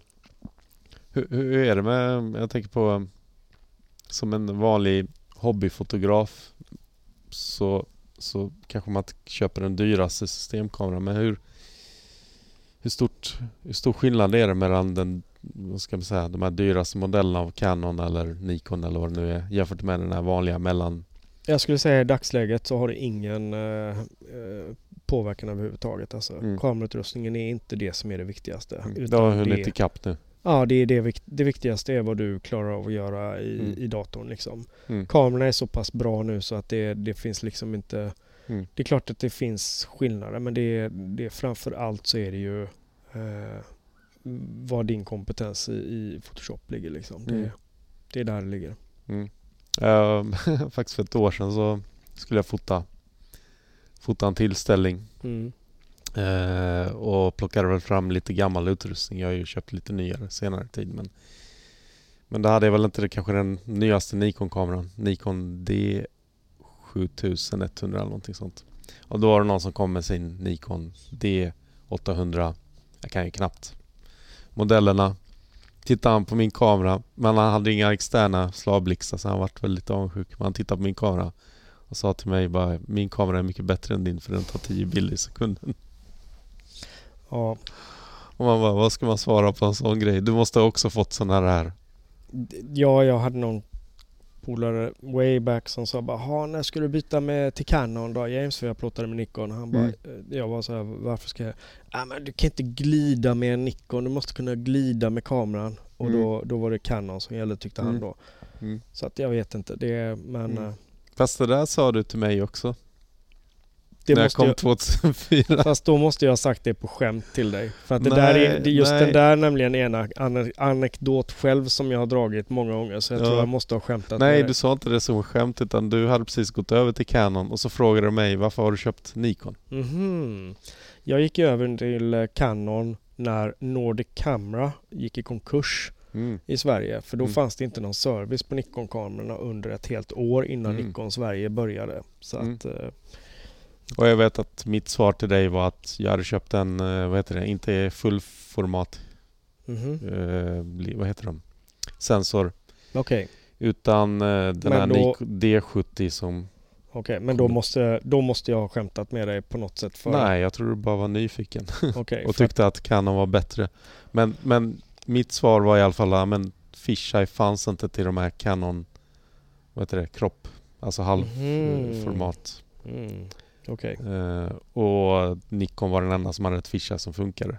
okej. Så, så här, såklart ska man ha ett fisheye till en, Ja, ja. ja, ja. till snowboardplåtning eller... It makes sense. Ja. Och då var, du, då var du helt med på det också. Men det var inget sådär men, att du var ja, men Canon är mycket bättre utan det var mer att du ställde frågan bara varför. Okej. Ja. Alltså, jag tror du var nöjdare med Canon just då. ja, jag har ju liksom inte... Alltså det, Canon, Nikon, det, det är bara... Det är Mm. liksom BMW eller Mercedes. Det är liksom samma, Mm. samma kvalitet. Det är bara Mm. olika märken. Men nu har Sony tagit över. Ja, jag har bytt till... eh, Jag har inte bytt men jag har kompletterat med en Sony-utrustning. Men den är inte riktigt eh, i samma nivå som Canon och Nikon för att det är fortfarande saker och ting som de måste lära sig. Men i det Mm. syftet som jag köpte utrustningen för att jag skulle göra ett, eh, ett reportage för Magasin Åre som var splitboard. Man skulle hajka upp på berget och jag gjorde det. Mm. Jag var ett antal resor där och, och gjorde eh, de här plåtningarna och Mm. eh, första resan gjorde jag med min Canon-utrustning och det var så jävla tungt att Mm. bära när man skulle hajka upp för berget. Mm. Så jag låg ju på efterkälken hela tiden. Men så lånade jag en kompis Sony-utrustning och den är ju hälften av storleken och, och väger hälften också. Och det Mm. var liksom, då var jag, var jag i samma tempo som de andra liksom. Så då, Mm. Och sen i med de här resorna som jag eh, tog upp, att de här pressresorna som jag får göra med bilmärkena så handlar det oftast att man inte, man åker bara över dagen eller två Mm. dagar och då funkar det inte att checka in bagage och, Mm. och checkar ändå inte in kamerautrustning. Och, och därför är Sony-utrustningen väldigt simpel, liksom, Mm. eller smidig för att den är Så, så att du byter kan man säga av praktiska skäl. Vad, vad är det som funkar bäst just nu? Om man bara Precis. kollar det rent logiskt. Absolut, så har jag alltid varit. Jag, Mm. men jag kan inte ens fatta att jag gick runt på Manhattan där 98 med hela min eh, stora fotoväska med all utrustning. Alltså, och jag bara gick och gick och gick. Mm. Jag förstår att, eh, att, eh, Mm. att man köpte Air Max den första dagen när man gick kom dit så var det det man gick runt i. Liksom. Det hade inte gått annars. Ja. Nej, man sliter ju ganska mycket på kroppen när man fotar. Ja, herregud. Jag, ja, tror, ja. jag tror faktiskt anledningen till att jag gjorde ryggoperation senare Mm. hade nog mycket med att man bar på tunga väskor. Ja, jag har ju eh, ryggproblem och en axel, en högeraxel som är jätteöverdimensionerad för att man har gått med tunga ryggsäckar på högeraxeln, inte på båda. Mm. Eller att man alltid har slängt upp den på högeraxeln. Så att eh, det har jag ju ständigt problem med liksom. Mm.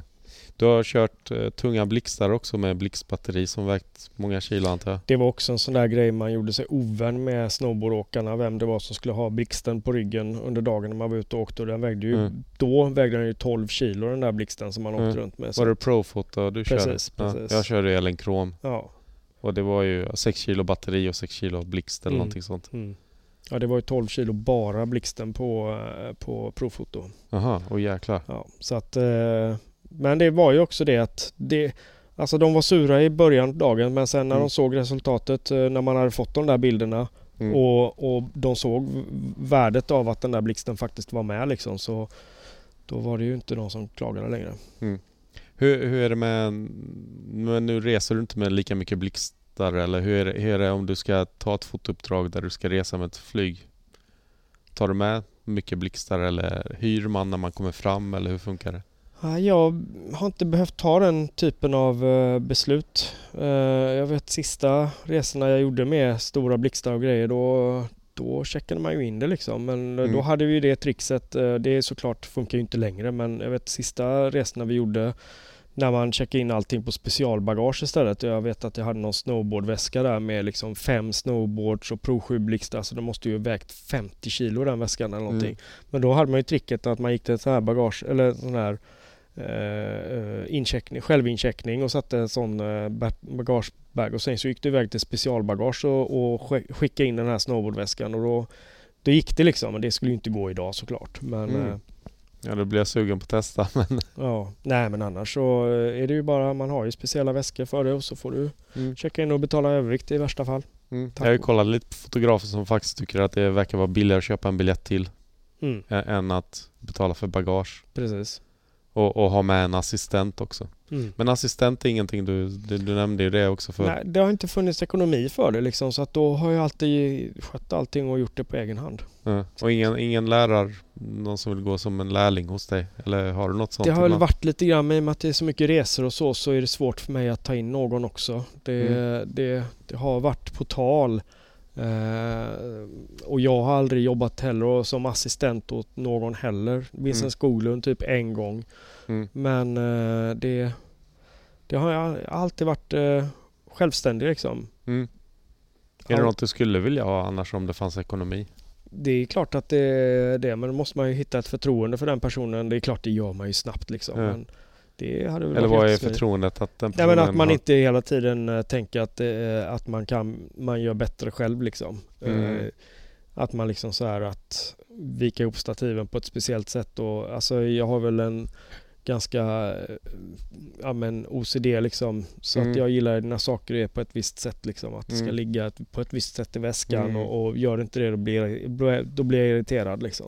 Ja, jag tror jag fattar för att ibland är man ute och så vill folk vara väldigt snälla och fråga kan jag hjälpa dig att packa Mm, ihop? mm. Men det är sådär, Det det, är bättre man gör det själv. det blir aldrig bra ändå. Nej. Man vet ju exakt vad man har alla prylar i fotoväskan. Mm. Och det är väl inte bara ett OCD utan det är ju liksom praktiskt. Du vill ju Ja, men- kunna veta vad du har alla ja, Ja men det grejerna. är det som är fotografi väldigt mycket också. Alltså, jag skulle Mm. säga att hälften är ju Alltså yrkesfotografi är ju liksom hälften att packa upp, packa ner, packa upp, packa ner, packa Mm. upp, packa ner. Mm. Hela tiden. Det är väldigt få fotografer liksom som inte har någon studio stående där man har allting framme hela tiden. Det händer ju inte liksom. Utan Mm. det är, halva tiden är ju att packa upp och packa ner liksom. Mm. Nu sitter vi här på ett eh, kontor som delar med andra. Mm. Har, är det, gör du mycket sådana här studiejobb också eller är det mest att åka runt? Och, Extremt lite. Jag har all studiofotoutrustning som behövs men eh, jag använder den väldigt lite utan jag är ute på locations hela tiden. mm. Eh, man, tar, man kan inte ta in en bil här heller. Mm. Så att det, det, det, gör ju, det är klart det hade varit jättekul att kunna ha en fotostudio med möjlighet att få in en bil liksom, men det är inte, det är Mm. inte prio.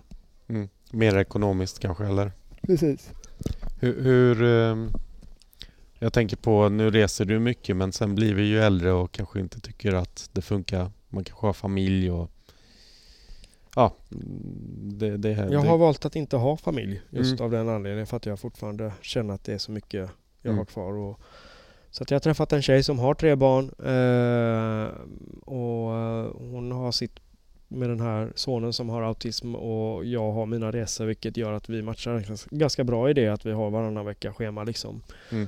Och hon störs inte av att jag är ute och reser och jag störs inte av att hon har en son som kräver mer tid än vad Mm. andra eh, familjer kanske har. Så Mm. eh, det, det jag kanske var mer ute och fiskar efter det är vad, vad skulle du kunna tänka dig göra som nästa grej tror du? Har du några planer? Jag har ingen aning. Jag brukar säga som min pappa, jag vet inte vad jag ska göra när jag blir stor ändå så att det, Mm. vi får se. Och, och, och lite har det varit så att det var inte planerat att du skulle hamna som bilfotograf Nej, nej. som du är nu. Eh, Och det var inte planerat att bli skateboardfotograf eller snowboardfotograf heller utan jag har liksom på något sätt följt följt ljuset och, och vad jag har brunnit för liksom. Och så Mm. har jag bara liksom Mm. fortsatt med det. F- fi- Finns det någonting som du skulle vilja fota, alltså någon nisch eller någonting, eller någon plats på jorden, något? Som du har tänkt, där du sett andra fotografer göra och tänkt wow, det här hade varit kul att hålla på med om jag hade haft tid och pengar till det. Mm. Ja, Jag, jag kom ju typ ganska högt upp i första årets eh, Red Bull uh, Illum fototävling. Jag var med på finalen i Aspen, Colorado. Vad var det för snowboard då eller? Var faktiskt mina BMX-bilder. Jag, Mm. BMX och skateboardbilder jag gjorde tillsammans med Gorm Boberg eh, i, eh, i Yrkesfotos eh, studio i Göteborg som de skulle lägga ner.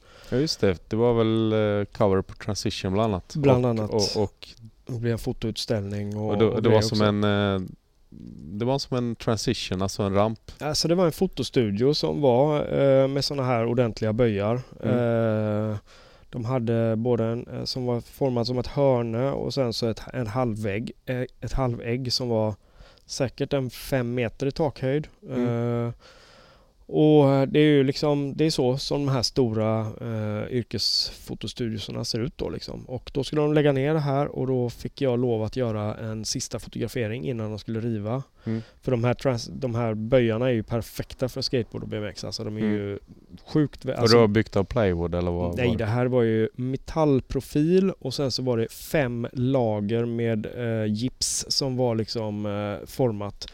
Så det var Mm. bättre än den bästa rampen du någonsin har sett liksom. Det var ju Mm. så sjukt välbyggt. Ja. Eh, så då bjöd vi in ett antal skatare.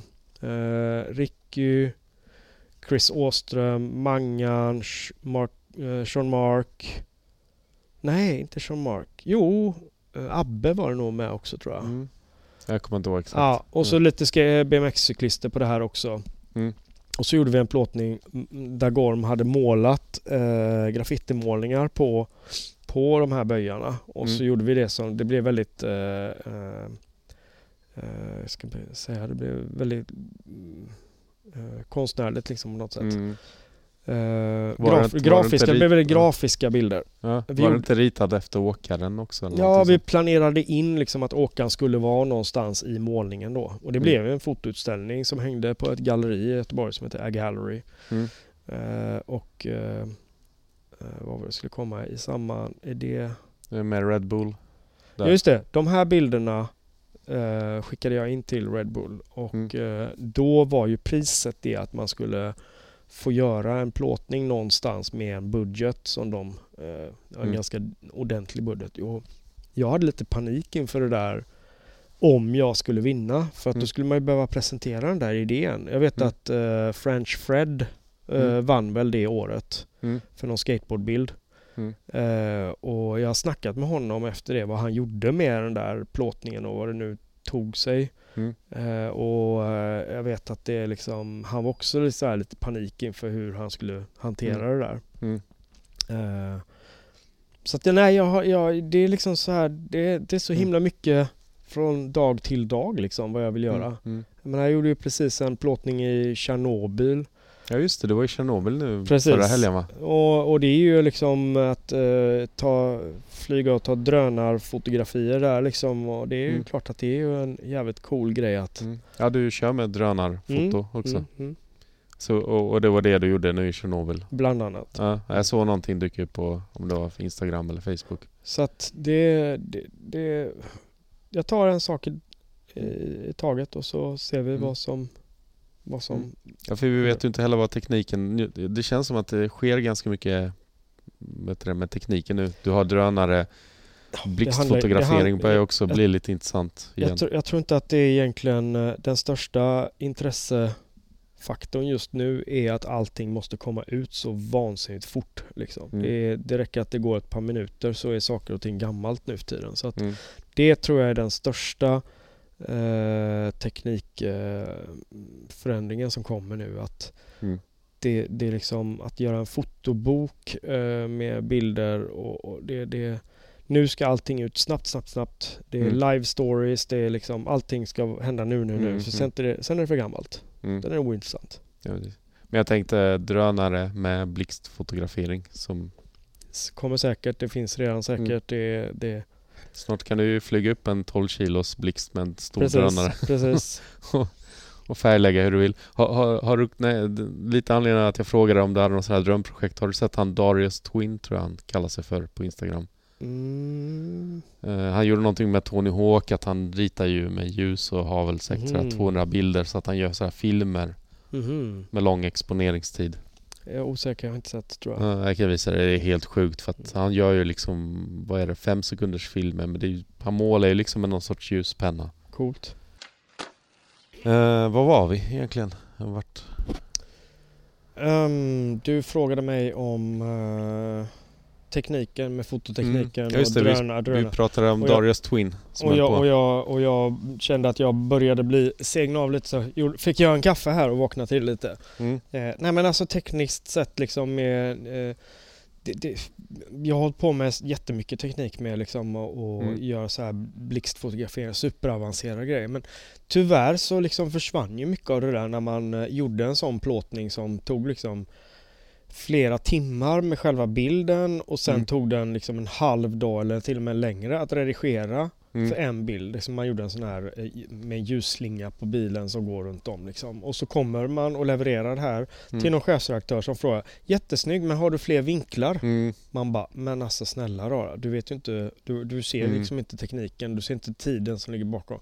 Mm. Och på något sätt där så, så, så liksom så insåg jag att det, det är bättre att jobba väldigt enkelt och göra snygga bilder. Mm. Eh, och framförallt också för det här att bilderna ska ut med en gång. gång. Liksom det, det är nu, nu, nu som gäller hela tiden. Mm.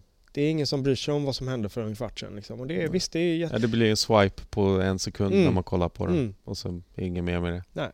Det är inte som, när, som du nämnde där, man kollar, man satte ju, eller man satte ju till och med upp bilderna på väggen med ett Hensley liksom. Herregud, jag gjorde ju som, som jag dessutom använde som intagningsprov där på den där bildskolan så satt jag ju tecknade av Mm. eh, bilderna från hans eh, Mm. Pro Spotlight i Transfer Skateboarding Mm. som Daniel Howard Sturt hade tagit. Mm. Sturt var det, förlåt. Ja, du det. frågade mig om fotografer. Sturt Ja. var... Eh, Swift var ju liksom, han var ju Ja. chefsredaktör och, Vad och heter han? Daniel Harold Daniel. Howard Sturt. Ja, precis. Eh, men sen tänker jag idag, när man ser en grym bild, om man är 10 eller 15. Mm. Jag tror inte man går till skrivaren, skriver ut den och sätter upp den på väggen. Jag tror inte ens man har den som Eller, bak... fax, eller faxa den till sin polare i en annan stad. precis.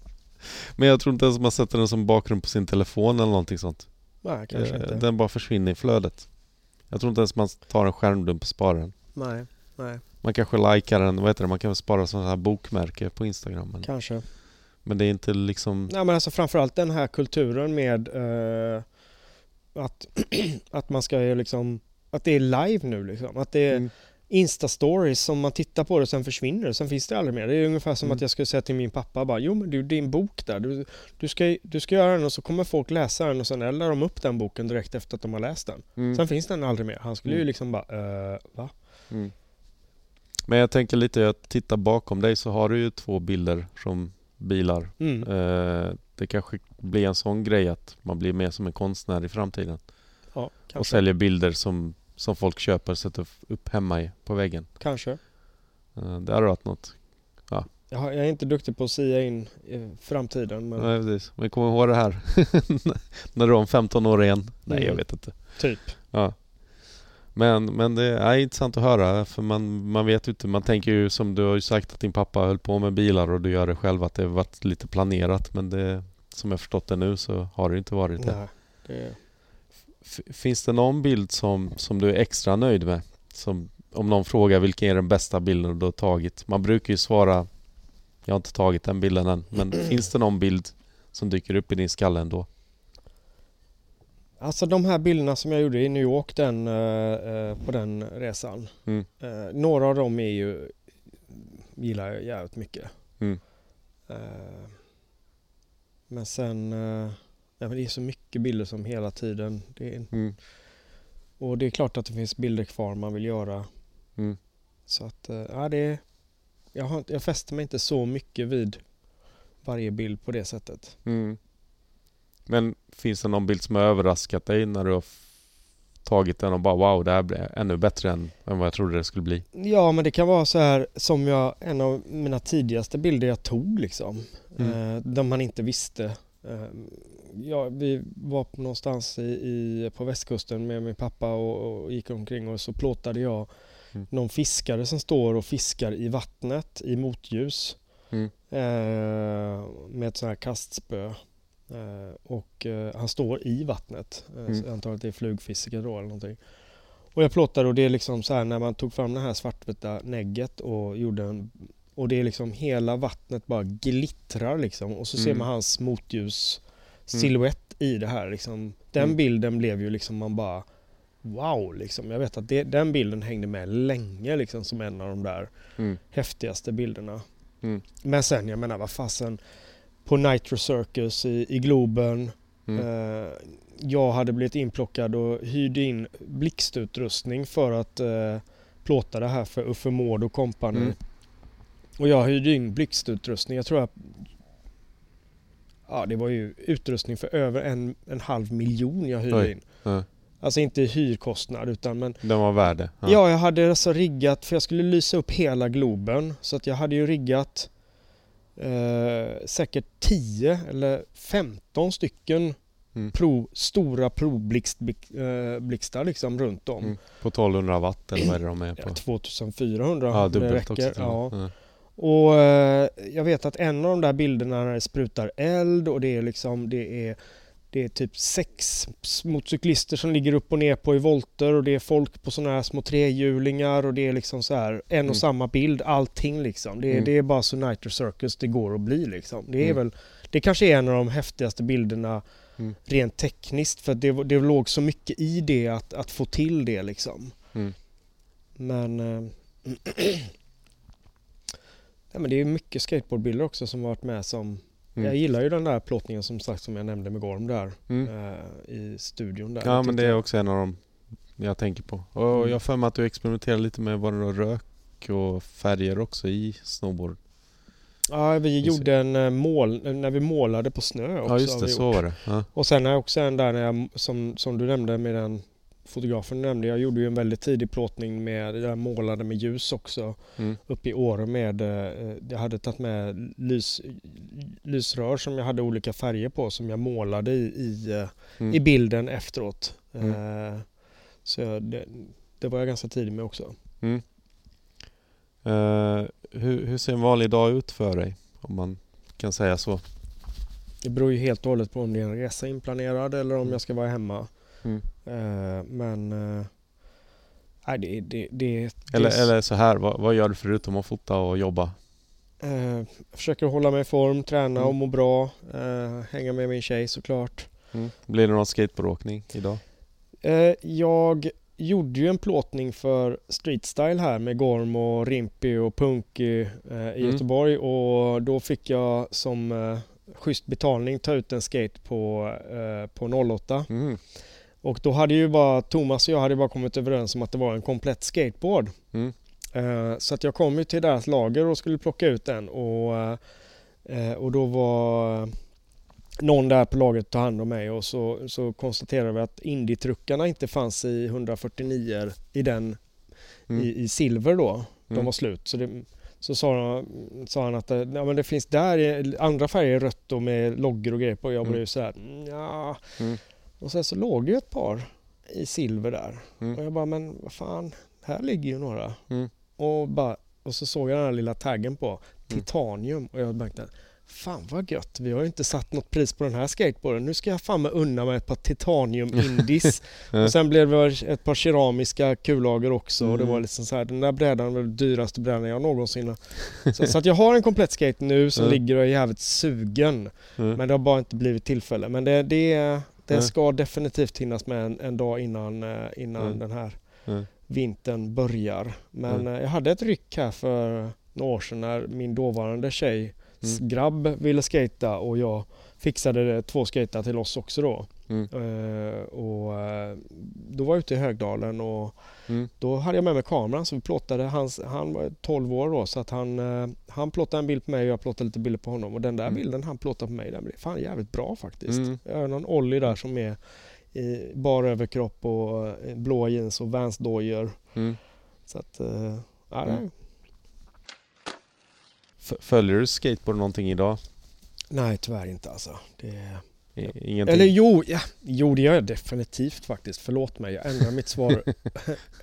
åt, Från, från, Från inte alls till definitivt? Det gör jag absolut. Jag Ja. menar det, jag tänker, alltså vad jag säger, när du frågar en fråga så tänker jag om- om jag kollar skatefilmer, kollar Mm. skateboardtidningar. Mm.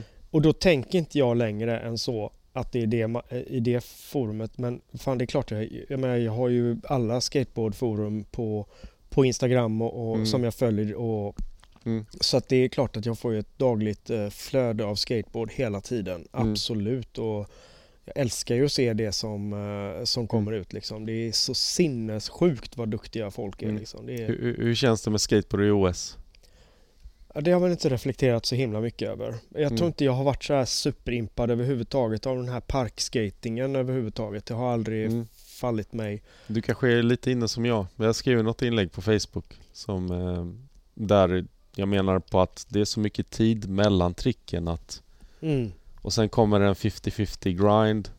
Mm. Och så tar det ännu mer tid att komma till nästa, Mm. Mm. nästa trick. Men så, det är ju naturligt, eh, naturligt, men det var ju så våra skateboardtävlingar började också så det är inte, nej men jag menar, bara ett- fast jag jämförde med en uh, Spine miniramptävling 92 till, eller 91 liksom. me- Mellan Jobby och Sten-Åke Wolden liksom.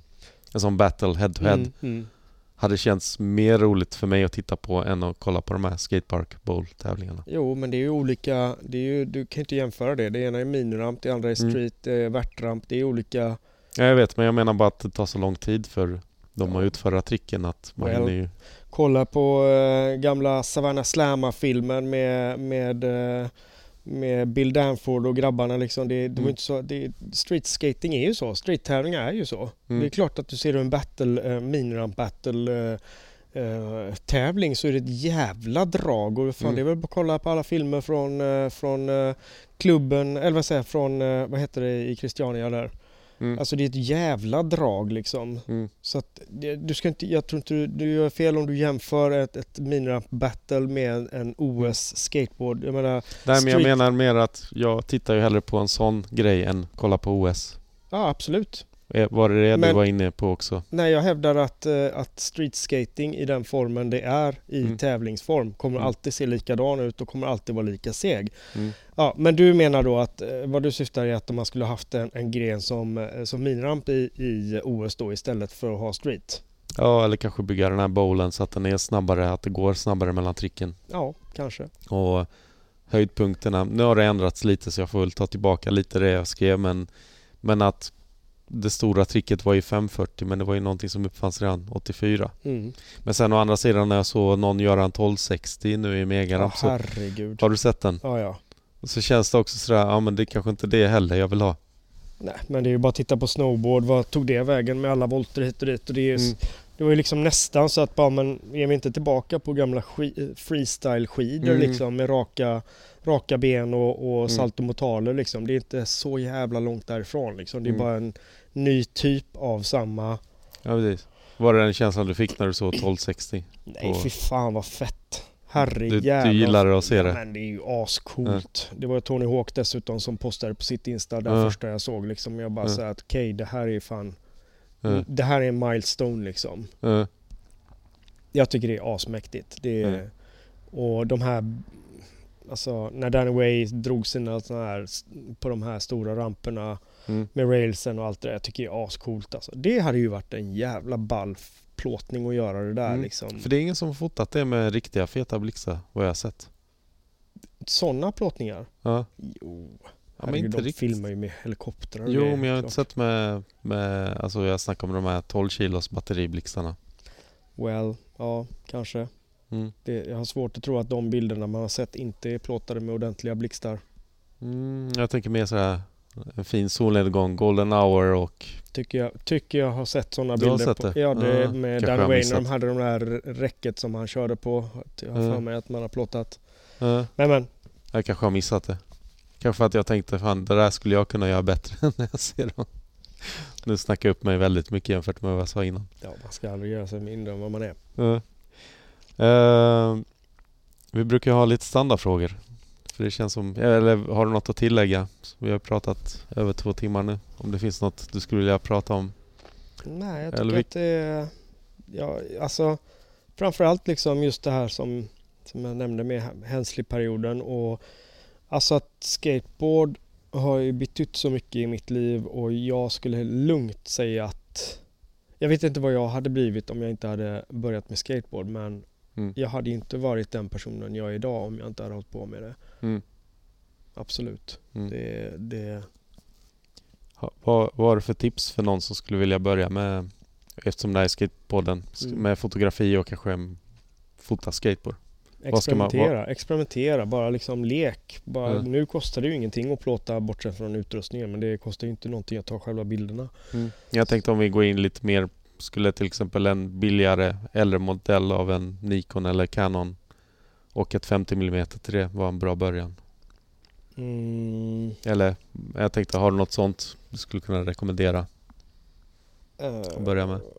Svårt att säga. Det, det, det är inte riktigt där det han... Alltså, det, det, jag förutsätter att man kanske har kameran redan. Mm. Men om man inte Eh. har det, vad, vad, vad kan man börja idag någonstans? Det finns så mycket kameror nu så att eh, jag såg en kollega som visade upp någon Sony-kamera som hade liksom ett vidvinkel till ett 600 mm objektiv inbyggt i kameran. Oj, Liksom. ja. Det är sådär, man, det, tekniken är ju så långt fram nu så det beror ju helt och hållet på vad man har för ekonomi. Och visserligen den här kostade 20 000 den kameran men å andra Mm. sidan då har du typ en kamera som funkar för allting. Ja, precis. Så att det är kanske att titta på en sån lösning till att börja med. Mm. Eh, och framförallt såklart kolla begagnade prylar och Mm. eh, det här med att börja med radioblixtar och, och allt sånt där. Det är visst, fine liksom men det är lära sig att ta bilder med klassisk, kom, klassisk komposition. Det är studera andra fotografer. Mm. Eh, det, de grejerna tycker jag är Mm. nog ganska viktiga också att ta in i, Mm. ta in i det hela. Du kan följa oss på Instagram. Precis, exakt. Men de vanliga frågorna som jag var inne på. Eh, vem skulle du vilja ta med till en öde ö? Alltså ön kan ju innehålla, vi brukar ju säga skatepark eller någonting. Mm. Men förutom det så finns det inga personer.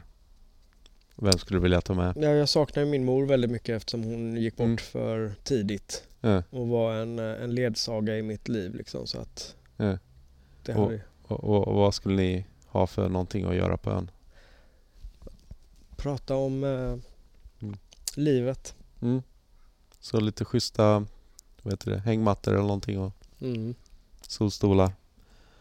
Eh, vem skulle du vilja höra i podden framöver? Jag vet inte om du har koll på vilka vi har haft med. Precis. Mm.